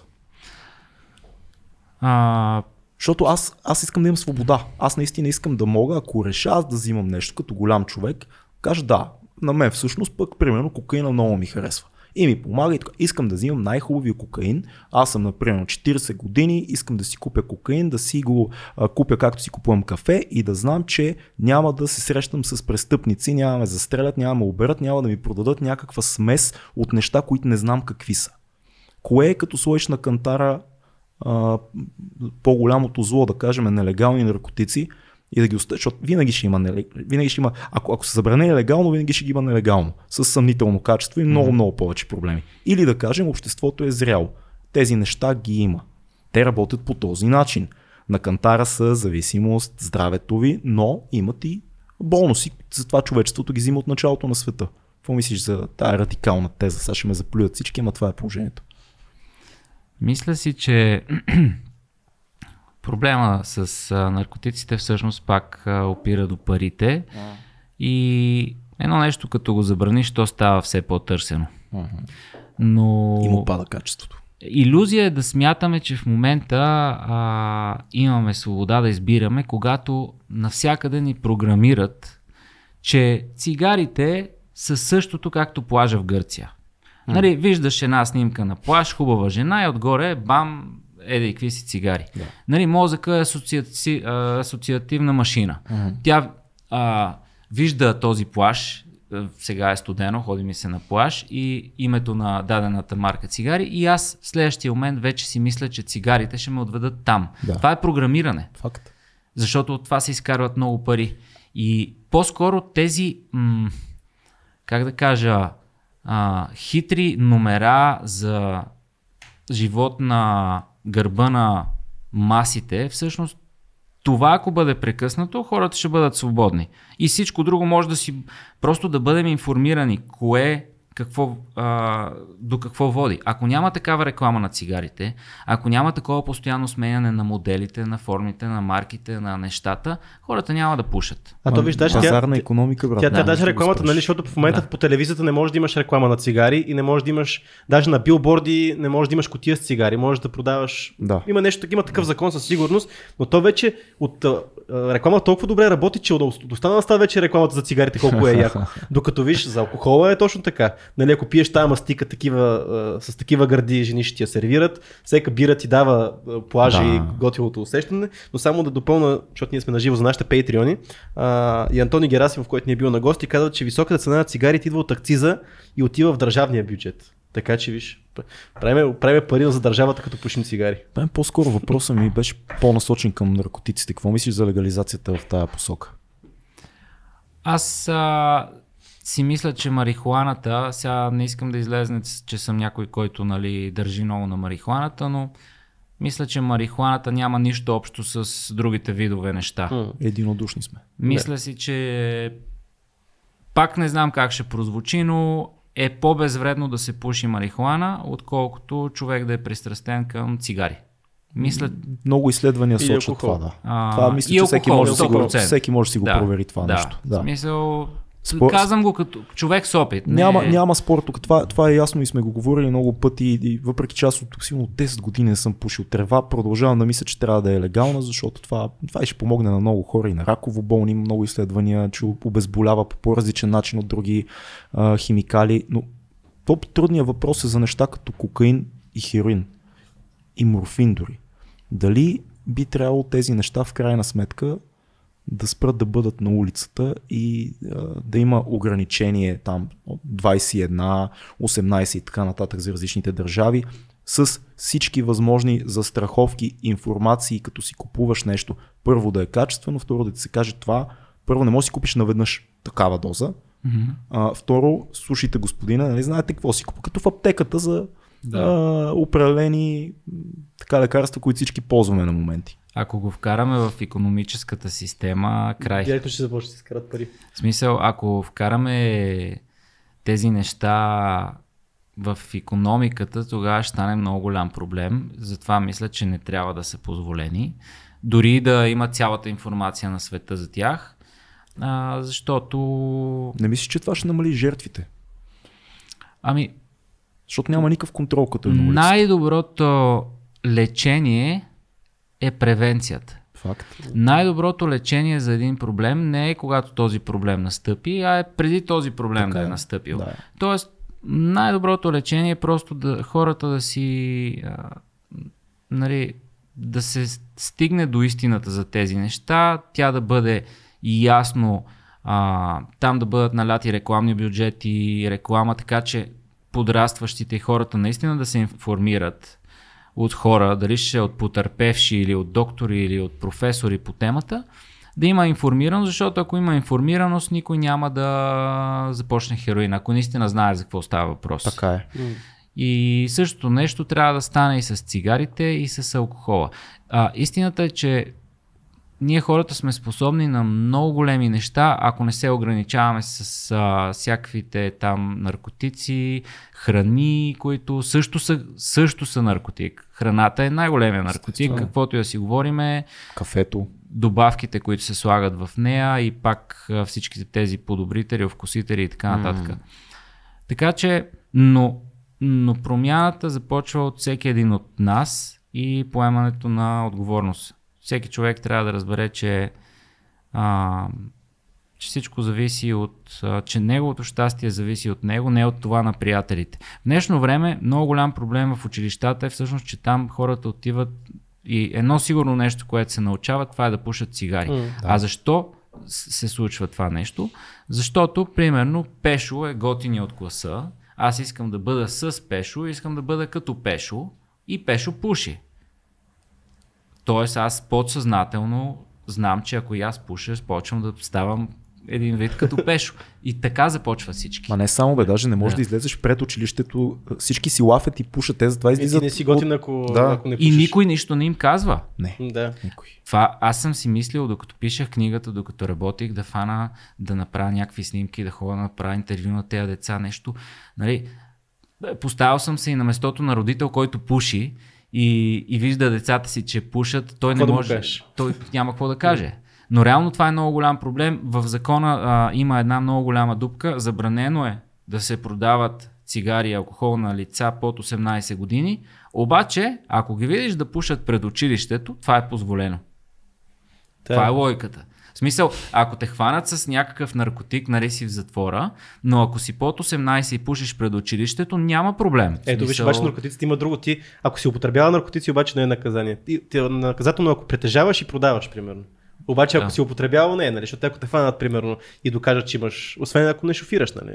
Това е и, другото. И за децата нещо ключово, което ако бъде разбрано, цигарите наистина ще намалеят много. 90% от хората пропушват преди да навършат 18 години. Да. Тоест, ако секнеме тези 90%, ако с а, закон и информативна превенция това бъде спряно, много по-малко хора ще пушат.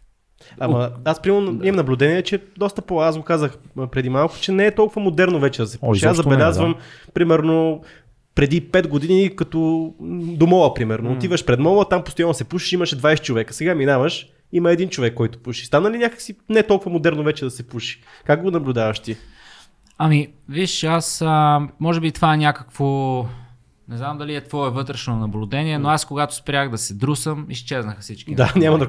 Когато спрях да пуша, Това е готино. всички, просто това през което минаваме, има една система, раз система в мозъка, да. която реално погледнато а, асоциира с нещата, за които си мислиме, ние виждаме тях. Мгм. Примерно, ако си мисля за BMW, ако съм Ще видиш само BMW. ще виждам само БМВ-тата. Нали, ако а, си мисля за наркотици и за такова, ще виждам само М. наркоманите. И когато спра, и те изчезват. Ясно. Дано, дано не си прав, но най-вероятно си прав. Знаеш ли кое е много интересно? Аз затова те питах и за легализацията на тежките наркотици. Някакси ми се струва, че обществото е започнало точно защото са нелегални наркотиците и защото има една такава стигма. Когато кажем хероинозависим, особено, даже това не въжи за синтетика, като кажем хероинозависим, обществото веднага си казва, аха, отрепка, престъпник. Някакси така е настроена чистотата, че не можем по никакъв начин като общество си кажем, да, има едни момчета, които са се забъркали и взимат едни много гадни неща и много трудно ги спират, защото цялата им среда се върти около това в един момент. И те, те не са престъпници, те не са злодеи, те не са... Да, някои от тях са крали, да, някои от тях са а, залагали на майка си и баща си златото, но в повечето случаи това не, са, това не е равно на престъпник, мутра, която идва да те застрахова, а, дилър и така нататък. Това е човек с проблем, който е проблем на няколко нива. Той е зависимост, той е обществено отрицание, той е една група много по-добре от мен, знаеш, в която вие се затваряте в тази си група, света е някъде отвън. Абсолютно. Деня вие, проблемите са ви общи, вие сте някакви маргинална група, която си има нейния си свят. Всичко е навън. И това е проблем. Но, но колкото повече, нали, се казва, много са а, страшни наркомани. Всички сме го чували. Това е като малки и в пубертета. Пази се от наркоманите. Ще те зарибят едни наркомани. Какво е верно и зарибят наркоманите? Ви си представяш, идват едни лоши хора, такива като по анимационните филми, червени очи.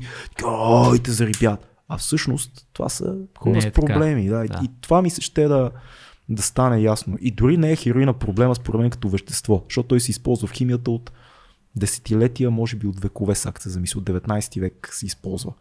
А, това не е проблема. А като се замислиме за хероина, всъщност, а, нали, а, корена на нещата седи морфина, който до ден днешен спасява животи. Облегчава такива мъки. смисъл, то, просто- Без този морфин много, много хора няма да могат да бъдат излекувани. Аз Да. си спомням, че когато а, ме, няколко дни след операцията, те ми даваха такъв тип лекарства, в които съдържаха, защото аз знам нали, М. какво е чувството. М. Даже по едно време на сестрата и викам, нали, може ли още малко от това? Те викат, Знаеме те тебе. За тебе не. Знаеме те тебе. Глед... И аз тогава си гледах комедия. Е, това няма го забравя комедиите, колко ми помогнаха да мина през. Не можех да се смея много заради разреза, но Хилеше се като кучето мътли. Гледали си като...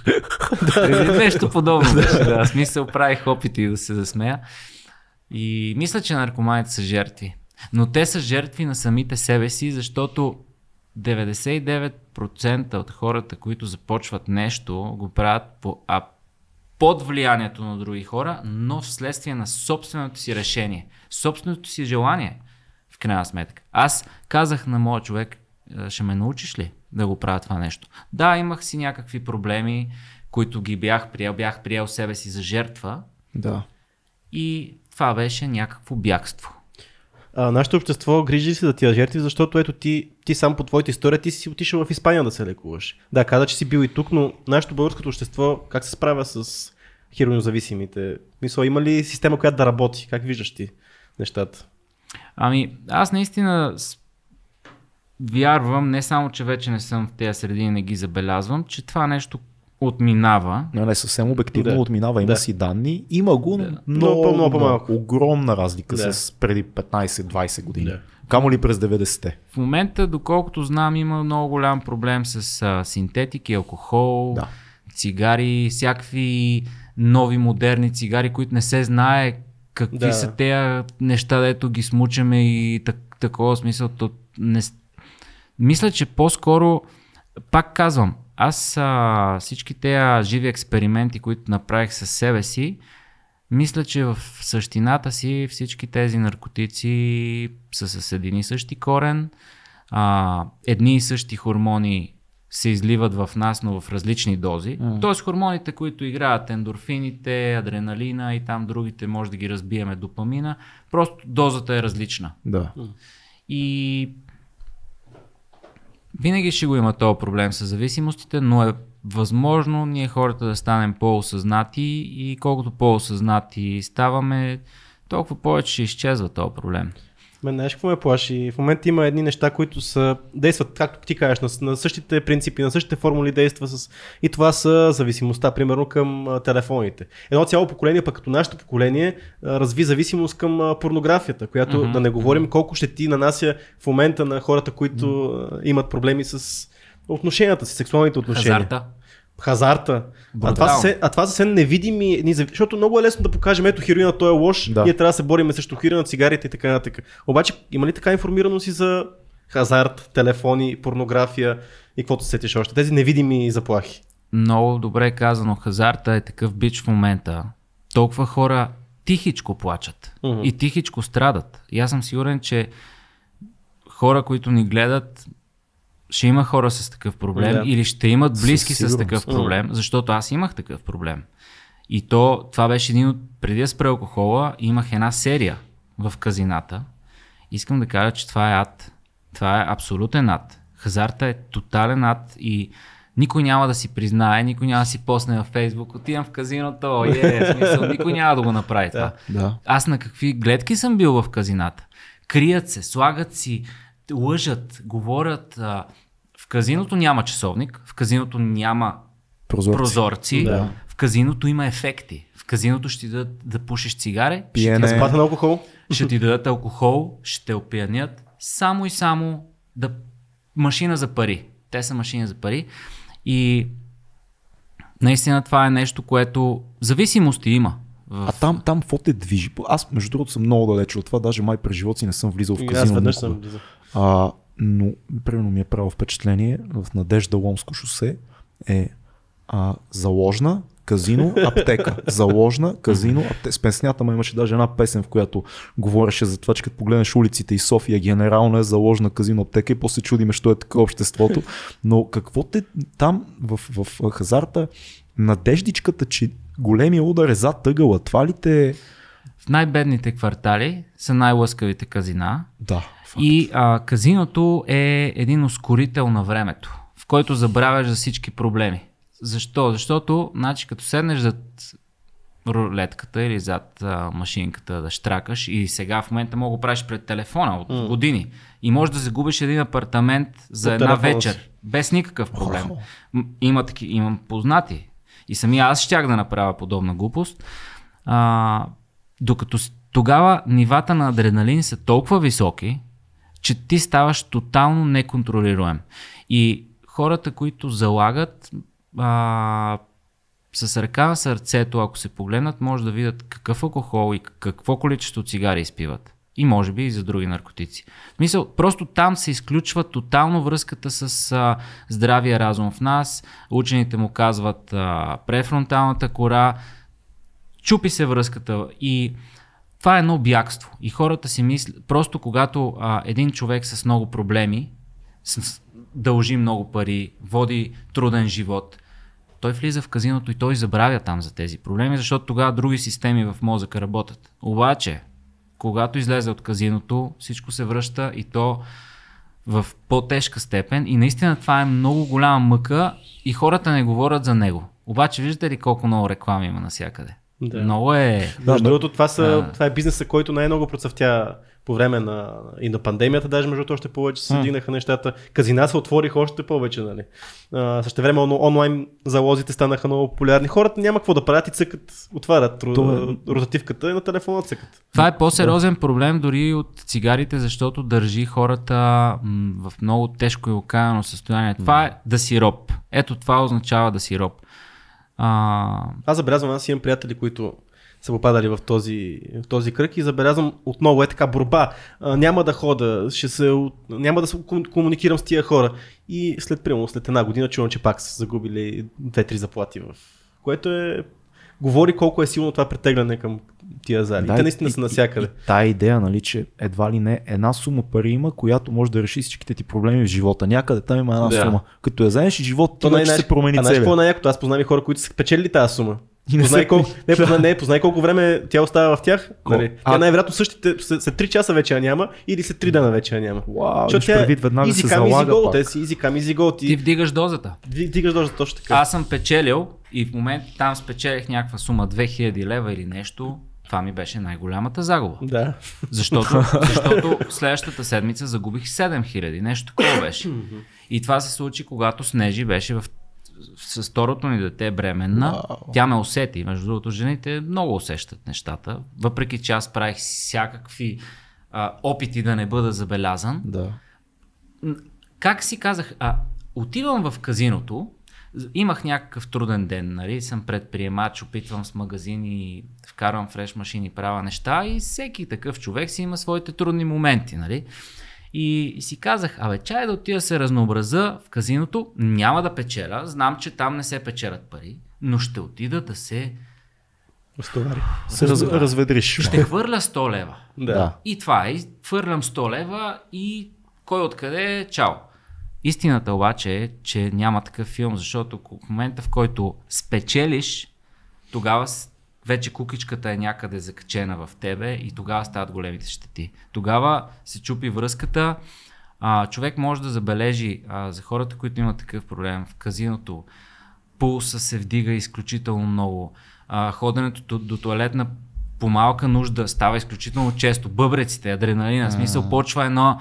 В тялото почва да работи на едни много високи обороти, а ти седиш така. А вътре в тебе е пожар. В смисъл, вътре в тебе кръвоносните съдове се свиват, пулса се очистява, пушиш цигари, пиеш алкохол, чакаш някакви неща да се случат, това е невероятна щета. И мисля, че разговора, нали, много добра а, посока а, хванахме това нещо, че го споделихме това нещо, защото е актуален, много сериозен проблем, който съм сигурен, че с едно осъзнаване, просто човек трябва да ги разбере тези неща. И, и не е казано, ако човек, който слуша това или гледа, а, има такъв проблем, не е нужно да си кажеш сега, окей, ясно, разбрал го, това спирам, но чувайки тази информация, като отидеш следващия път в казиното, просто си направи тест и виж дали това, което казваме е така.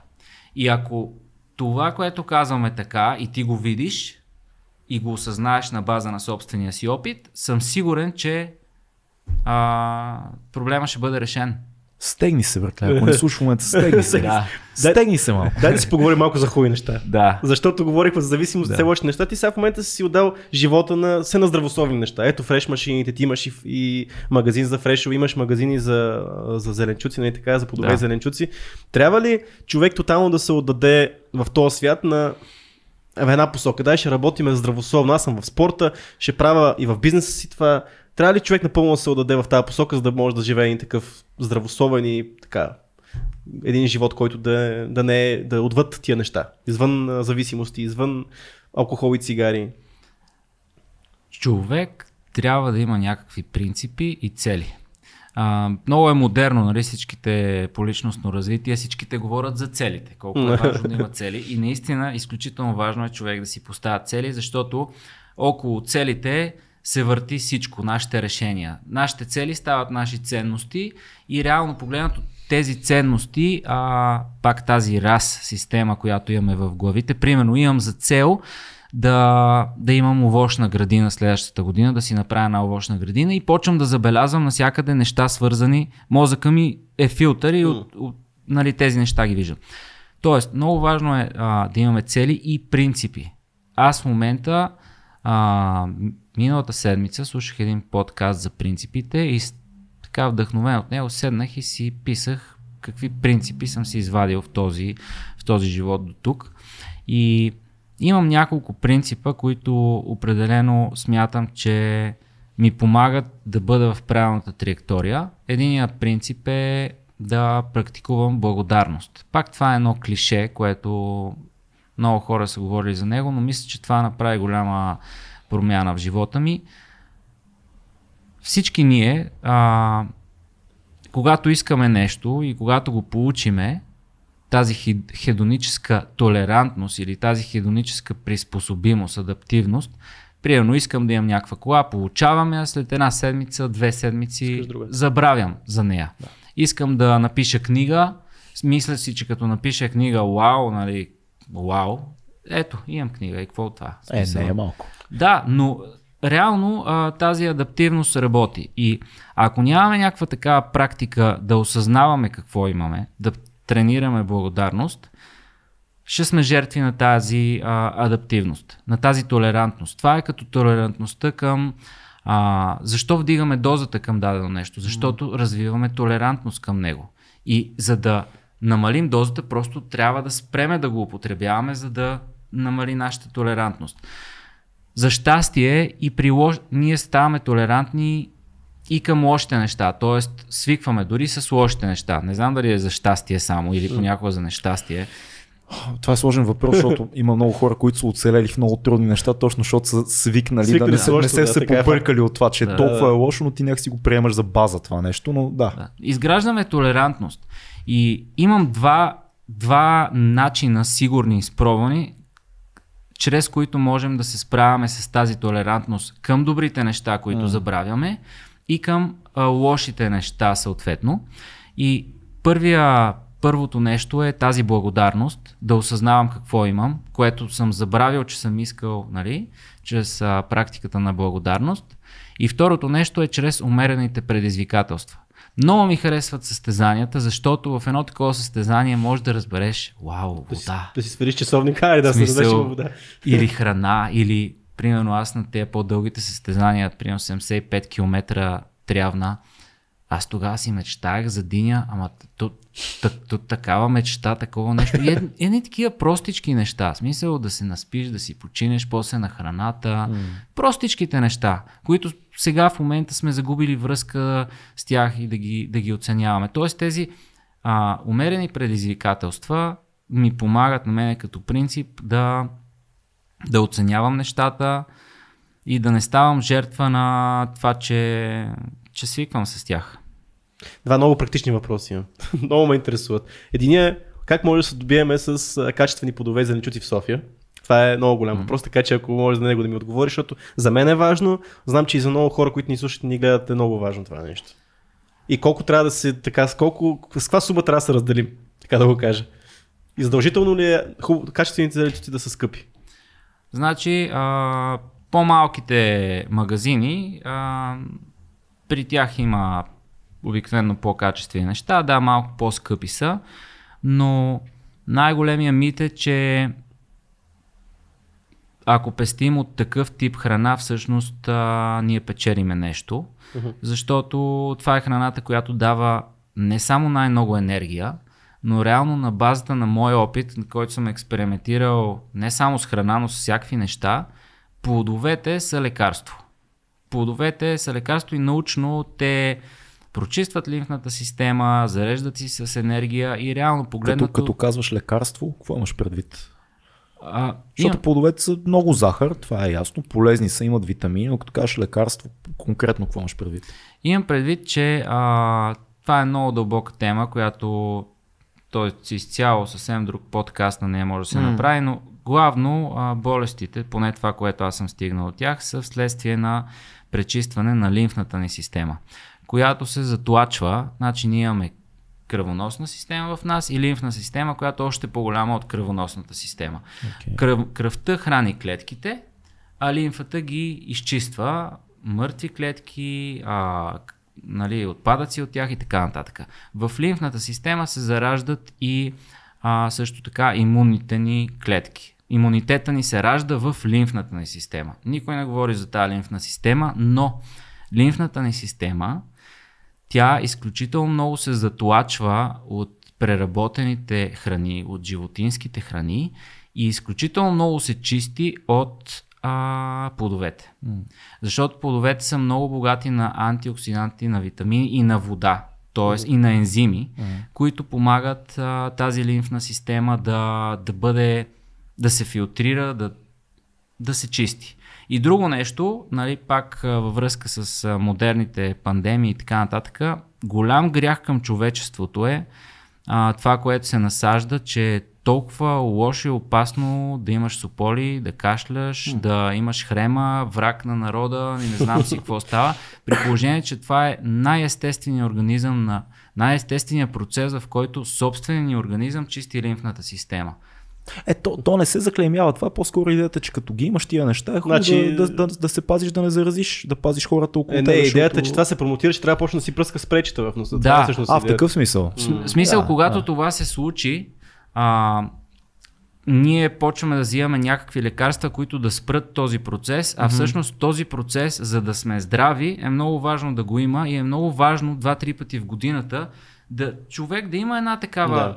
Да. Смисъл, това означава, че си здрав. А хора, които се хвалят и казват, аз не съм боледувал а, 5-6 години, нищо ми няма, и в същия момент го виждаш, че е 140 кила, нали, и нали, това е проблем.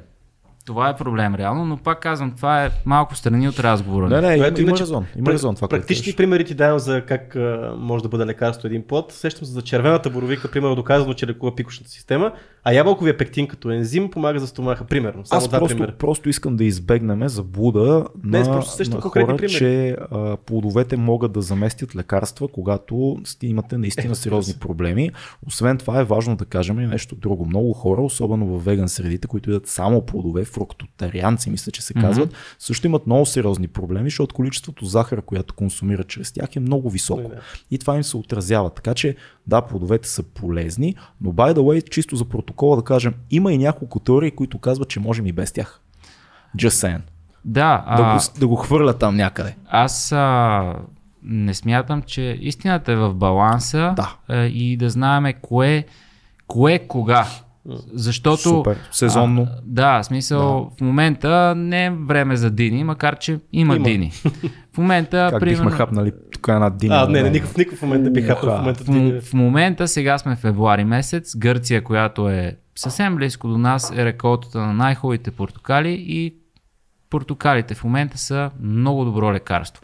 Като, пак казвам, защо, защо лекарство? Така, добавка, да кажем, баланса. Като кажеш лекарство И хората и, почват даваш да повод на много Да. хора, които казват, той отрича науката, той, а, ето сега доктор Стефан Митев ще ни стипоса там на националното общество на първа страница и ще каже, а, а, Иво Андреев 2200 отрече лекарствата и каза да дадете протокали. И всичко това, което кажеш заради една дума ще се изкриви. Разбираш? И целият ни разговор отива по дяволите, защото си казал лекарство, да ти примерно му кажеш, много е полезно и да дадете протокали. Супер е хора, яще протокали. Ма като кажеш лекарство и се радикализираш по този начин. Истината е, че аз не съм взимал никакви лекарства Това от е супер. супер дълго време и а, когато дойде момент, когато просто а, дойде този момент на пречистване на лимфната ми система, аз знам защо се случва, виждам смисъл в него, не се опитвам да го блокирам и знам, че колкото е по-лека диетата ми в този период, толкова по-бързо ще ми мине. Но това работи за теб. Да. Не е универсално нещо. Аз казвам нещата, които работят за мен Да. и вярвам, че биха могли да работят и за Аз между другото да споделя и моя, аз когато се, се разболява по такъв начин, аз пък изобщо спирам дори да ям, пия само течности. Мисъл, и пред, по този начин се справям и не пия лекарство, разбира се, но това е, това е друго. аз пък, за да направя баланс в разговора, ще ви Ти кажа, знаеш, че като, пиеш всички като лекарства се с- разболея, пия лекарства и познайте какво. Е, Оздравявам. оздравяваш, обаче Да. следващия път се разболяваш и пак е. трябва да пиеш лекарства. Ми, Докато... Не, не се разболявам. Даже да, между другото имам и вакцини и всичко. Здрав съм, супер съм. Така че да не бъдем крайни в Аз разговора, защото мисля, това е че- опасно. Аз, Аз не, мисля- съм, не съм крайен сина ми, който е трансплантиран. Всеки ден пие лекарство.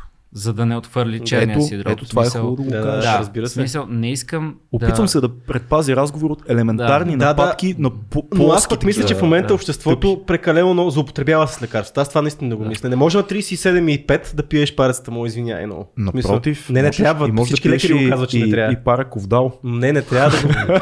Мисля, че на 37 и 5 е окей да не пиеш нищо. В смисъл и това цялата научна област ще ти го каже. И Стефан Митев да се и той ще го каже. Да, да, въпросът е, а колко искаш да ти е неприятно в този момент. Ама защо трябва да... А защо да ти е неприятно, като може да Няма не, да не говоря ти е? с тебе. Не, не, ето, ето, ето, ти, ето ти въпрос. Ти може да не пиеш. Защо трябва постоянно да ни е приятно? Ти пък точно ти искаш постоянно да ти е приятно. Не, не искам постоянно не да ми е приятно. тогава? Въпросът е, че защо, 35, защо 3 часа. когато науката е да напреднала, скараме. да, когато науката е напреднала, ти трябва да, да седиш и да кажеш, ще търпя това нещо. Защото има не само Като ползи има нещо, което може да лекарство. го облегчи това нещо.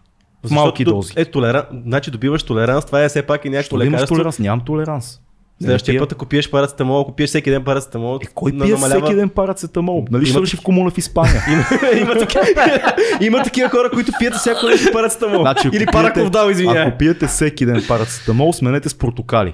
Но ако пиете от време на време, От време на време може, но не на 37,5, моля ви се. Параковдал е по-хубав между другото. Аз, между другото, направих така, казах, че има опасност да преминем в други теми. Що Затова... бе, ма Да, да се говори? е- това е. Какво разбираме ние в крайна сметка? Ние сме просто маймунки, просто си говорим някакви неща. Абсолютно. Spotify няма да ни Да кенсълне заради протокали. Значи, какво е, какво е решението сега? Сезонно, трябва да се даде сезонно. Да знаем какво е сезонно, защото имам чувство, че хората наистина не знаят какво е сезонно. Сега го кажеш, протокали, защото протокали има през цялото време. Обаче откъде да знаеш, че примерно точно в момента има най-хубавите? През Сега соца, е- през соца не е било през цялото време. Сега, Само като през замирише на зима, А за сега говорим. ако ги пуснат. Значи хубави, хубави плодове и зеленчуци от малките магазинчета, те си личат. Там, където е подредено, нагласено. Да, лъскаво всичко. Да, а, ако сте в София, искате да минете по тънката лайсна, отидете в борсата в Дружба. Там същите неща ги има на хубава цена. В някои големи вериги също има хубави плодове и зеленчуци. Въпрос на личен ресърч е човек да види кои сортове са окей и може да си ги намери навсякъде. А, мисля, че в името на здравето и в името на това да, нали, да се храниме както трябва, може всеки един от нас да отдели малко време и да види кое е окей и кое не е окей. В крайна сметка няма универсално решение, но е хубаво наистина да се дадат сезонни неща. Защо? Защото несезонните неща пътуват от много далече и са третирани с а, с повече химикали, за да стигнат до тук. За да ги запазят. За да ги запазят. А някои, Това е причината. А някои са озряли даже в по път насам. Да, са, иначе, ето банани си ядеме целогодишно, те не са сезонни за нашата ширини. И пак, а, не трябва да се сме умрели банани. В големите вериги, какво е качеството според тебе на а, плодовете и зеленчуците по това, което си виждал, като човек, който се занимава с това?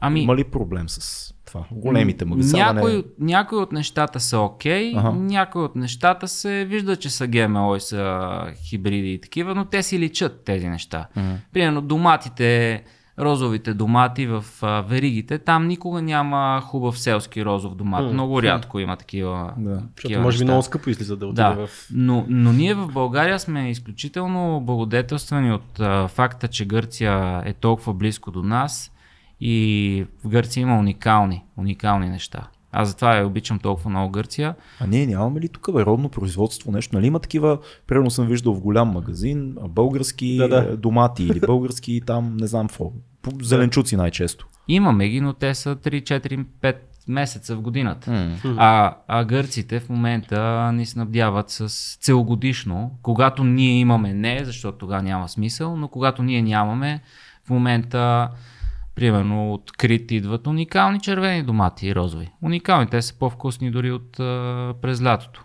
Всякакви неща, просто цената леко варира и не е толкова скъпо да се храниш по този начин.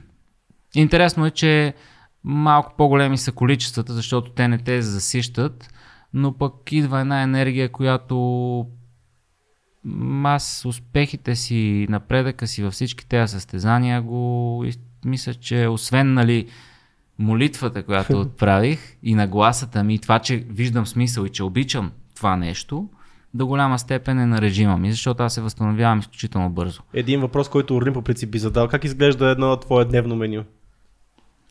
А, сутрин, като стана, сигурно това са оказвали поне 5 човека, които са били тук.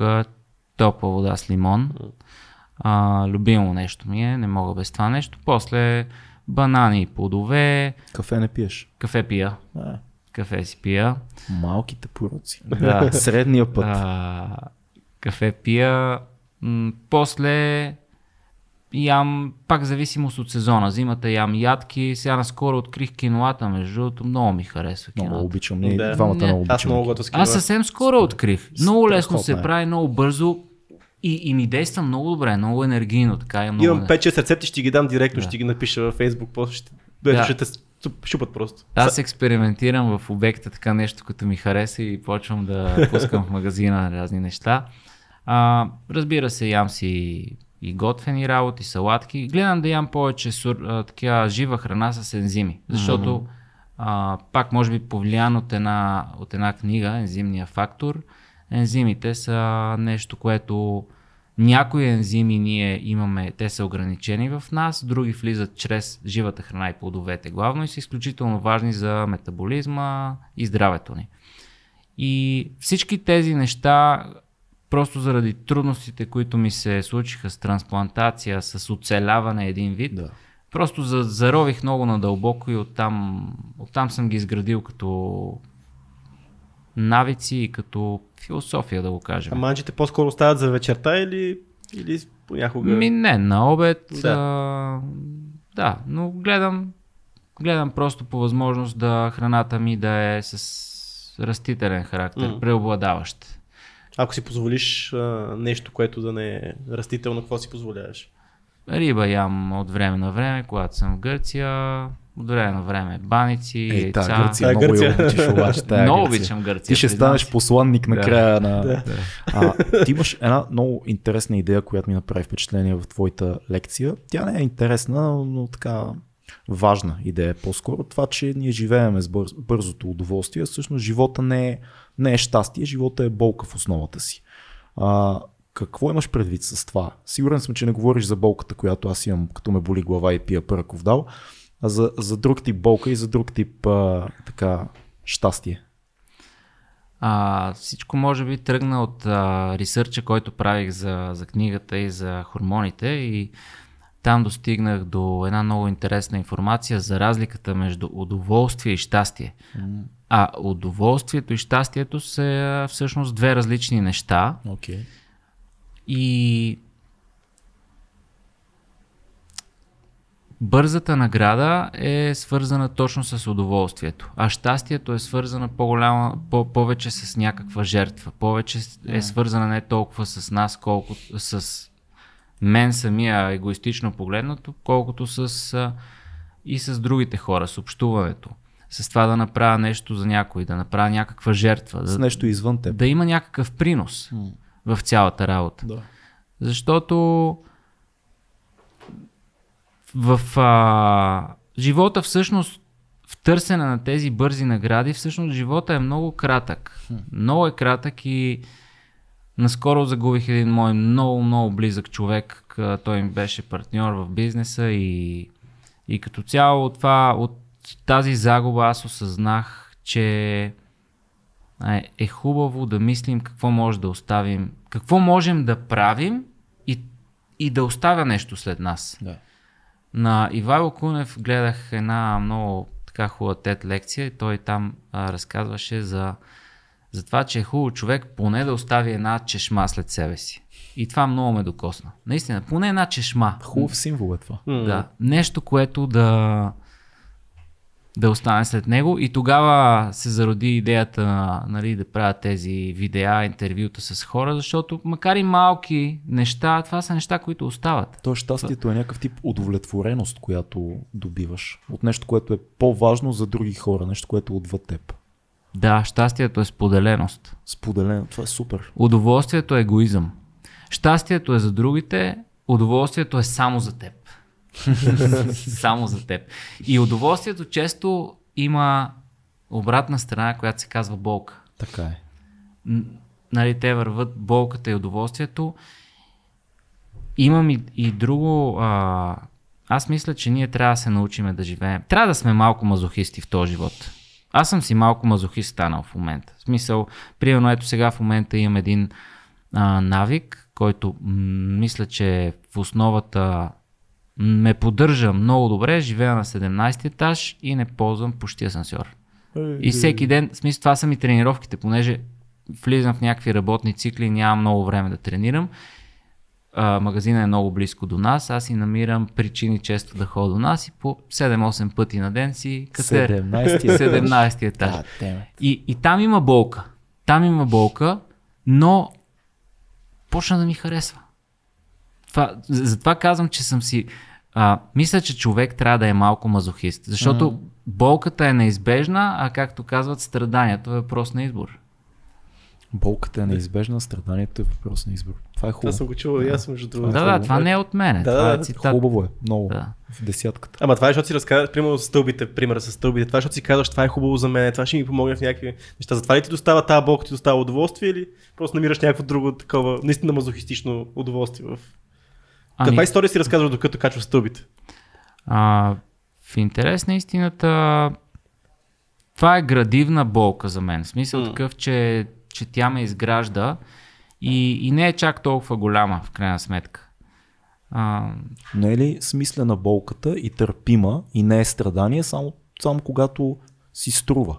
Тоест, когато има някаква цел тази болка. Не говоря за награда, а щастие в осмисления контекст на думата. Защото болка сега да седна, примерно взема едно браснарско нож и да се кълцам тук, болка е. Има ли някакъв смисъл от това? Не. Няма абсолютно никакъв. Но стълбите са някакъв тип твой инструмент, първо за поддържане на форма, второ ти си кажеш дълголетие е някакво, компенсирам тренировки и трето някакъв тип воля, която се развива. Тоест ти си намираш, както каза Цецо, истории в това Да. нещо, има история. И това е осмислената болка, но нали, има и болка, която е напълно безмислена. Ти го каза. В основата на това, което казва, най-сил... каза, най-силната дума е смисъла. М. На Виктор Франкъл, книгата В търсене на, на смисъла. Да. Всъщност аз доскоро, докато си пишах, а писах в дневника, всъщност за дневника не сме говорили, но това е едно, това е, това е най-добрият навик, който човек може да има, да си води дневник. Под всякакви форми. Дали ще е благодарност или ще си разхвърля мислите, или ще се успокоява забързания мозък. И си разписах темата, че всъщност любовта, да обичаш нещо, означава да виждаш смисъл в това нещо. Да. И когато има някаква болка, в която ти виждаш смисъл, тогава това не е страдание. Страдание е когато има болка, но тя е безсмислена, тя е наказание за тебе, нали? Ти, тогава страдаме. Но когато виждаме смисъл, когато виждам смисъл в това да искате разтълбите, защото знам, че утре на състезанието това ще ми даде и метаболизма ми ще се забърза, тогава тази болка, тя е смислена болка и тя всъщност води в последствие, може би, до това щастие, да го кажем. Като вярваш човек, как живееш с идеята за безмислена болка? Как, как работи връзката с Бог, ако има безмислена болка? Това, това, което каза наказание ли е? Или е просто болка, която все още не сме видели какъв е смисъл е? Всяка една болка, тя е като пътен знак. От нас зависи дали ще разпознаеме този пътен знак и ще фанеме в правилната посока или ще отидем там, където още повече ще ни боли. А, той като цяло, болката, нали, нашите нерви, когато ни заболи нещо, значи нещо не е наред и трябва да промениме нали, действията си. Така че всяка една болка има някакъв смисъл. Въпросът е дали ние го виждаме и дали може да се промениме, да, да хванем в правилната посока. Нищо не е случайно в този живот. Абсолютно нищо, което се случва не е случайно. Този наш разговор в момента не е случайен. Всички тези неща, които са ми се случили, нали, трансплантации, операции, хероини, всякакви прости, хазарти, те не са случайни. И ако някой ме пита, добре, сега ако штракна с пръчица тези неща да ги е нямал, не, трябва да ги има тези неща. Нямаше да си говорим тук, ако ги... Нямаше да осъзная толкова неща. Може би щях да живея някакъв скучен живот, без въобще да съм осъзнал тези неща, които в момента съм осъзнал. Като не твърда, че съм осъзнал всичко, напротив. Нали, Сократ ли, кой казваше, че колкото повече разбираш, толкова повече разбираш, че има какво да се разбира в крайна сметка. Дава ли ти едно такова спокойствие, нещата, през които си минал, болките, през които си претърпял, дава ли ти това едно, една увереност, че няма какво ти се случи? В смисъл, какво ти се случи, ти можеш да се оправиш с него. И има ли, имаш ли тази увереност, която се е зародила в тебе или по-скоро си смирен към, към това нещо? Тук последните месеци влезнах в някакъв цикъл, нали, загубих много близък приятел. М- трудни моменти. Имаше и други неща и, и баба ми падна и си щупи кръка. Просто се насъбраха някакви тежки неща на, на едно, в едно и също време и определено всеки един от нас има има такива цикли, такива периоди, когато нещата загробяват. Но едно нещо ме крепи, а, което често си го повтарям, е, че, че има цикли. И че винаги след нощта идва ден. И че винаги колкото и да е скапана ситуацията, колкото и да ми е скапано настроението, може би като се наспа, ще съм със съвсем друга философия за живота и че и то така става. Просто трябва да имаш търпението, нали, в то кофти момент сега, независимо колко е кофти, дори независимо дали умираш в момента, да знаеш, че и това ще мине и после нещата ще се, най-вероятно ще се оправят за умирането. Надявам Никой се. не се е нали? върнал, да, Да. да кажем. Има и друга много яка, много яка негативна гледна точка, която аз се опитвам да си напомням често. Когато обстоятелствата са много зле, винаги сам можеш да ги направиш по-зле, ако започнеш да изпадаш в а, отчаяние. Да. И в дупка и в депресия и в някакво такова мрачно състояние на безмислие. Сам можеш автоматически да ги направиш много по-лоши. Нали? Големия пример за това е като умре някой в семейството. Единият начин е роднините да го изпратят както подобава да бъдат заедно и да минат през това. Другия, това, което много сме виждали в България, е да се изпокарат покрай леглото на умиращия заради някой глупав имот. Абсолютно. Това се случва непрекъснато. Винаги можем сами да си го направим 10 пъти по-гадно. Това е хубава, хубава концепция това. Не си Да. бях замислил, но е така наистина. Факт. Дай да, да, да кажем сега, защото ти отскоро си, нали, е, наш колега, така може да се каже, че правиш един бягащ подкаст, което е Бягащия много як. подкаст. Бягащия подкаст. а, е, това примерно ме интересно, защото ти си зает човек и трябва да и същевременно се готвиш за състезания. Как ти си отделяш а, това време, а, да правиш едни подкасти, бягайки с хората, много често отивайки дори там, където те бягат, за да правиш едно съдържание. За тебе ли го правиш това съдържание? За хората да го гледат? Каква ти е мотивация да правиш този бягащ подкаст? Който е между другото всеки трябва да го види, който поне веднъж ще бяга през живота И, си. и линкът ще бъде къде? В описанието. Под видеото. А, бягащия подкаст а, вслед, е вследствие, може би, от това, че си дадах сметка, че е хубаво да оставим нещо след себе си. Просто виждам една форма да остава нещо след себе си, нещо, което е полезно. Малко егоистично, но много се кефа да отида и някоя машина да я питам, абе ти как ги правиш? Да. Просто да се науча Да. на тези неща. Интересно ми е. Плюс това ми е интересно да наблюдавам и хората, когато им се даде тази частица внимание, какво М. се случва. Да. Значи, ето сега, аз идвайки тук насам, признавам, че се чувствам превъзбуден, адреналин, нали, сега ще ме питате някакви неща, вниманието ще е към мен. Много интересно, много интересно работи това внимание. От деца се бориме за вниманието. Виждам и децата как постоянно се въртят. М. Тате, виж това, виж това, нали. Всеки се бори за някакво внимание в този живот. Да. И, и за мен е много интересно да наблюдавам как хората са готови да споделят и как се променят, когато са пред микрофона. Как влизат в някакъв флоу и а, все едно някакво друго ниво. Нали, качваме се на някакво друго ниво и това, което излиза от нас, когато комуникираме, когато сме когато някой те пита въпроси и се интересува от тебе. Просто много ми е интересен този целият процес. И в момента съм яхнал вълната, не съм, не смятам, че това ще го правя цял живот, не съм си поставил за цел. Сега ще развия бягащия подкаст, ще го направя нещо грандиозно, но по-скоро използвам този момент и го правя докато, докато ми се прави, докато мога да го правя полезно. Ще видим какво ще стане, може да стане нещо голямо, може някой друг да го продължи, но на мен лично ми е много интересно с някакво така... Кефа се много, че хората са много отзивчиви. Да. Аз си мисля, че ние много сме си говорили в 2200 за това, че като се промени, средата, в която един разговор се случва, е много важна. М. А, ние си харесваме студиото, не случайно има някакви елементи по него. А, ние сме правили подкаст край огъня, ако можем ще направим и край морето, но всяка среда и динамиката, дори масата и разстоянието, дори слушалките, всичко това променя по някакъв начин разговора. Много е интересно как ли на химическо ниво се случва а, промяната в човека, докато тичате и се води разговора.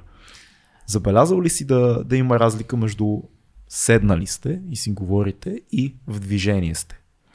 Може би ми трябва още малко така фидбек, за да, Мгм. да си дам сметка, но определено сега тук влизаме в дълбочина. В смисъл, някакси тук мога да бръкна по-надълбоко в себе си, защото няма толкова много външни, М. нали, докато бягаме. Последния с Иван Гочев, който направихме разговор през нощта, а, пантиме по една ски писта, студено е, кучета лаят, минават някакви рак траци около нас, пада батерии, фенери, странно и хиляди дразнители и там а, получи се много готин разговор, но е различно, защото имаш много стимули отвънка. Да. И А тук махаме стимулите Да. тотално. И даже слагаме слушалки на човека да, се слуша да, сам. в смисъл в момента съм буквално в, в, в някаква игра, нали? И, нали аз се почувствах странно, като ги сложих. Ама има резон, видя ли? Да, готино е. А, според мен всяко нещо има плюсове и минуси. М. При бягащия подкаст също се получава много яко и пак се достига до, до интересни неща. Плюс това, което си говорихме, нали, че нали, чуваш, примерно ако го слушаш този подкаст, чуваш нали, как тичаме, как пъхтиме и влизаш в някакъв ритъм. Пусни го, пусни го за слушане. Това ще, Да, е, ще- това ще е много яко. Ще е много много хора ще се изкефят най-вероятно. И да, така че... И хрупването, тази, защото сутринта го гледах този с, с, с Ванката Гочев. Хрупването на снега беше култово, защото аз си го пуснах да го слушам на бекграунд, беше топ. То може да се експериментира. Смисъл, това Да, е да. цяло едно поле за... Не съм първия, който го прави, и други Да. хора са го правили. Подкастът е в YouTube и ще бъде, надяваме се, и по аудиоплатформи скоро. Да. Бягащия подкаст.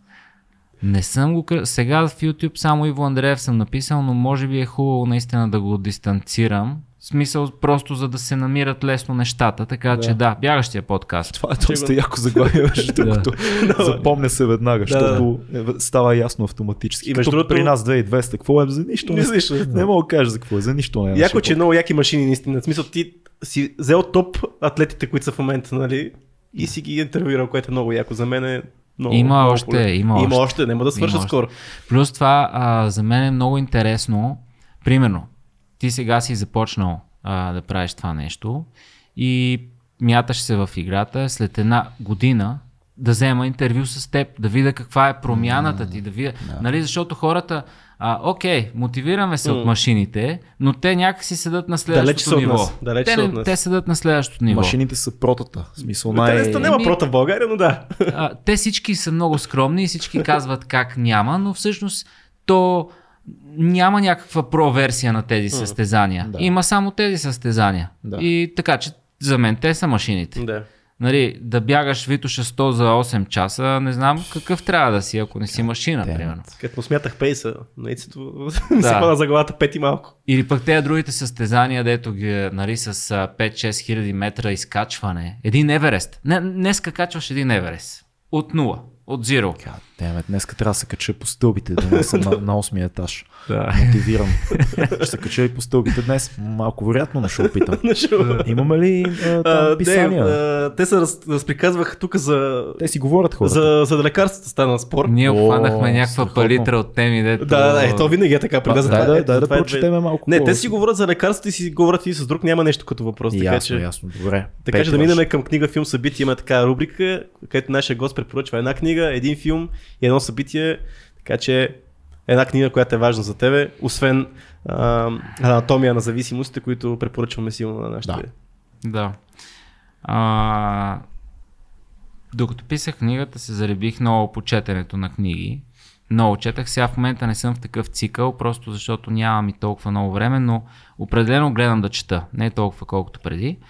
И една от книгите, която ми изниква в момента, един мой много любим човек, писател, ментор, е Джон Максвел се казва. Той човек е все още жив и е написал над 70-80 книги. А, една от книгите му, между другото, може и да ви е много и полезна и на вас. Лидерите задават страхотни въпроси, свързана с ползите от задаването на въпроси. А, това е една книга, която в момента ми излезна първо сигнално. Разбира се, пълно е с яки книги. Всяка една книга, за да се издаде, минали са няколко хора през нея, работили са, нали, махнали са глупостите от нея, останали са стойностни неща, така че а, Супер. Един Да. филм. това е трудно, защото не гледам филми. Все има нещо в живота ти, което в някакъв момент е си гледал и така е останало. Останал е знак. Докато бях комуната, м- как се казваше този филм за а, Граф Монте Кристо. М, Коя версия на това? Той има много филми. Ми от около 2000-та година. Последния. Последния, Около да, с, а, 2000-та. кой беше там? Бе? Защото аз се Силка? чувствах, в комуната се чувствах като граф Монте Кристо. Беше, нали, човек е асоциативна машина и това, което ти се случва, това ти е интересно, реално погледнато. Чакаш да излезеш, правиш планове Да, правя, викам сега за тук. отмъщение на хероина. С Гай Пирс. Гай Пирс. Пирс. а, 2002. Джим Кавизъл. Джи- Аха, от 2002, 2002. граф Монте Кристо. Препоръчва Иво. Добре, това е супер. А, физическо събитие. Има ли нещо, на което можеш да ни поканиш или нещо, което искаш да посетиш? Може да е концерт, постановка или Състезание. състезание, може нещо, което те очаква. Хм. Ами, тази година съм се записал на... Не казвай на се, колко състезания. На много състезания, но най-дългото, на което съм се записал е Персенг 160, 160 км с 8000 метра денивелация. Ще видиме. А, от последния разговор с Ванката Гочев ми хрумна, че трябва да най-накрая да почна да мисля за комем и не. Така че, Това са такива неща, които са важни. защо не един комем? Ти между другото имаш комем и не, нали? Аз и тази година ще имам пак още едно. така че да. Промени ли живота ти това? В смисъл, голямо нещо ли е? Зависи как го приемеш. Да, бих казал, бих казал да, но ще кажа сега, като направя второто, което ще е вече по... Защото тогава имаше малко перипети, не беше пълно. Сега, като направя цялото, ще ти кажа пак, но има доста, доста променя нещата. Да. В смисъл, имаш, имаш време, което е най-важното. Така че, ето, ще мога да покана с нас на коме мине. В смисъл, ма ти ще искаш да го бягаш за 5 дни и половина, така че няма да... Е, ще се разберем нещо, ще измислим. Ще ти... Ай ти вече си в играта, смисъл, те промените много бързо стават. Така е факт. Бях тази година, бях на ръба, дали да го правим за 10 дни, да се опитаме да бягаме някакви части или си го правим за 16. Това първото състезание ли ти беше К3? К3 ми беше първото, да. Е ти директно на 50 км. И за какво да бия път до, до Златоград? Ти няма ли да... Не. не ама, ама тук в парка има страшни лостове. Мога да... Иначе за другото, е така, аз ще съм ви мажоретка, няма никакви проблеми, ще се реализирам. Иво, благодаря ти, че беше толкова откровен с нас, че разкажеш ти истории. Смятам, че са важни хората да, да ги разберат. Извиняваме се, ако има нещо. но Много, много те благодарим. Та искреност, мисля, че ще оценят всички. и Е много готино човек да е преживял неща, да е имал време да помисли над тях, да си е взел заключенията и после да ги върне към хората, които може би минават в момента или им предстои. Изобщо трябва да се говори за трудните моменти, а ти го правиш по много увлекателен и готин начин. Слушайте подкаста на Иво, вземете си книгата, изобщо подкрепете Купете си го. и зеленчук. Купете си фрешче, абе подкрепете го както можете. Бъди здрав, много щастие, ще се видим пак. Щастие осмислено. Пожелавам аз, защото ти много добре знаеш какво е това. Бъдете здрави и вие, яще портокали, ако ви заболи глава, пийте по едно хапче, не го мислете. Чао!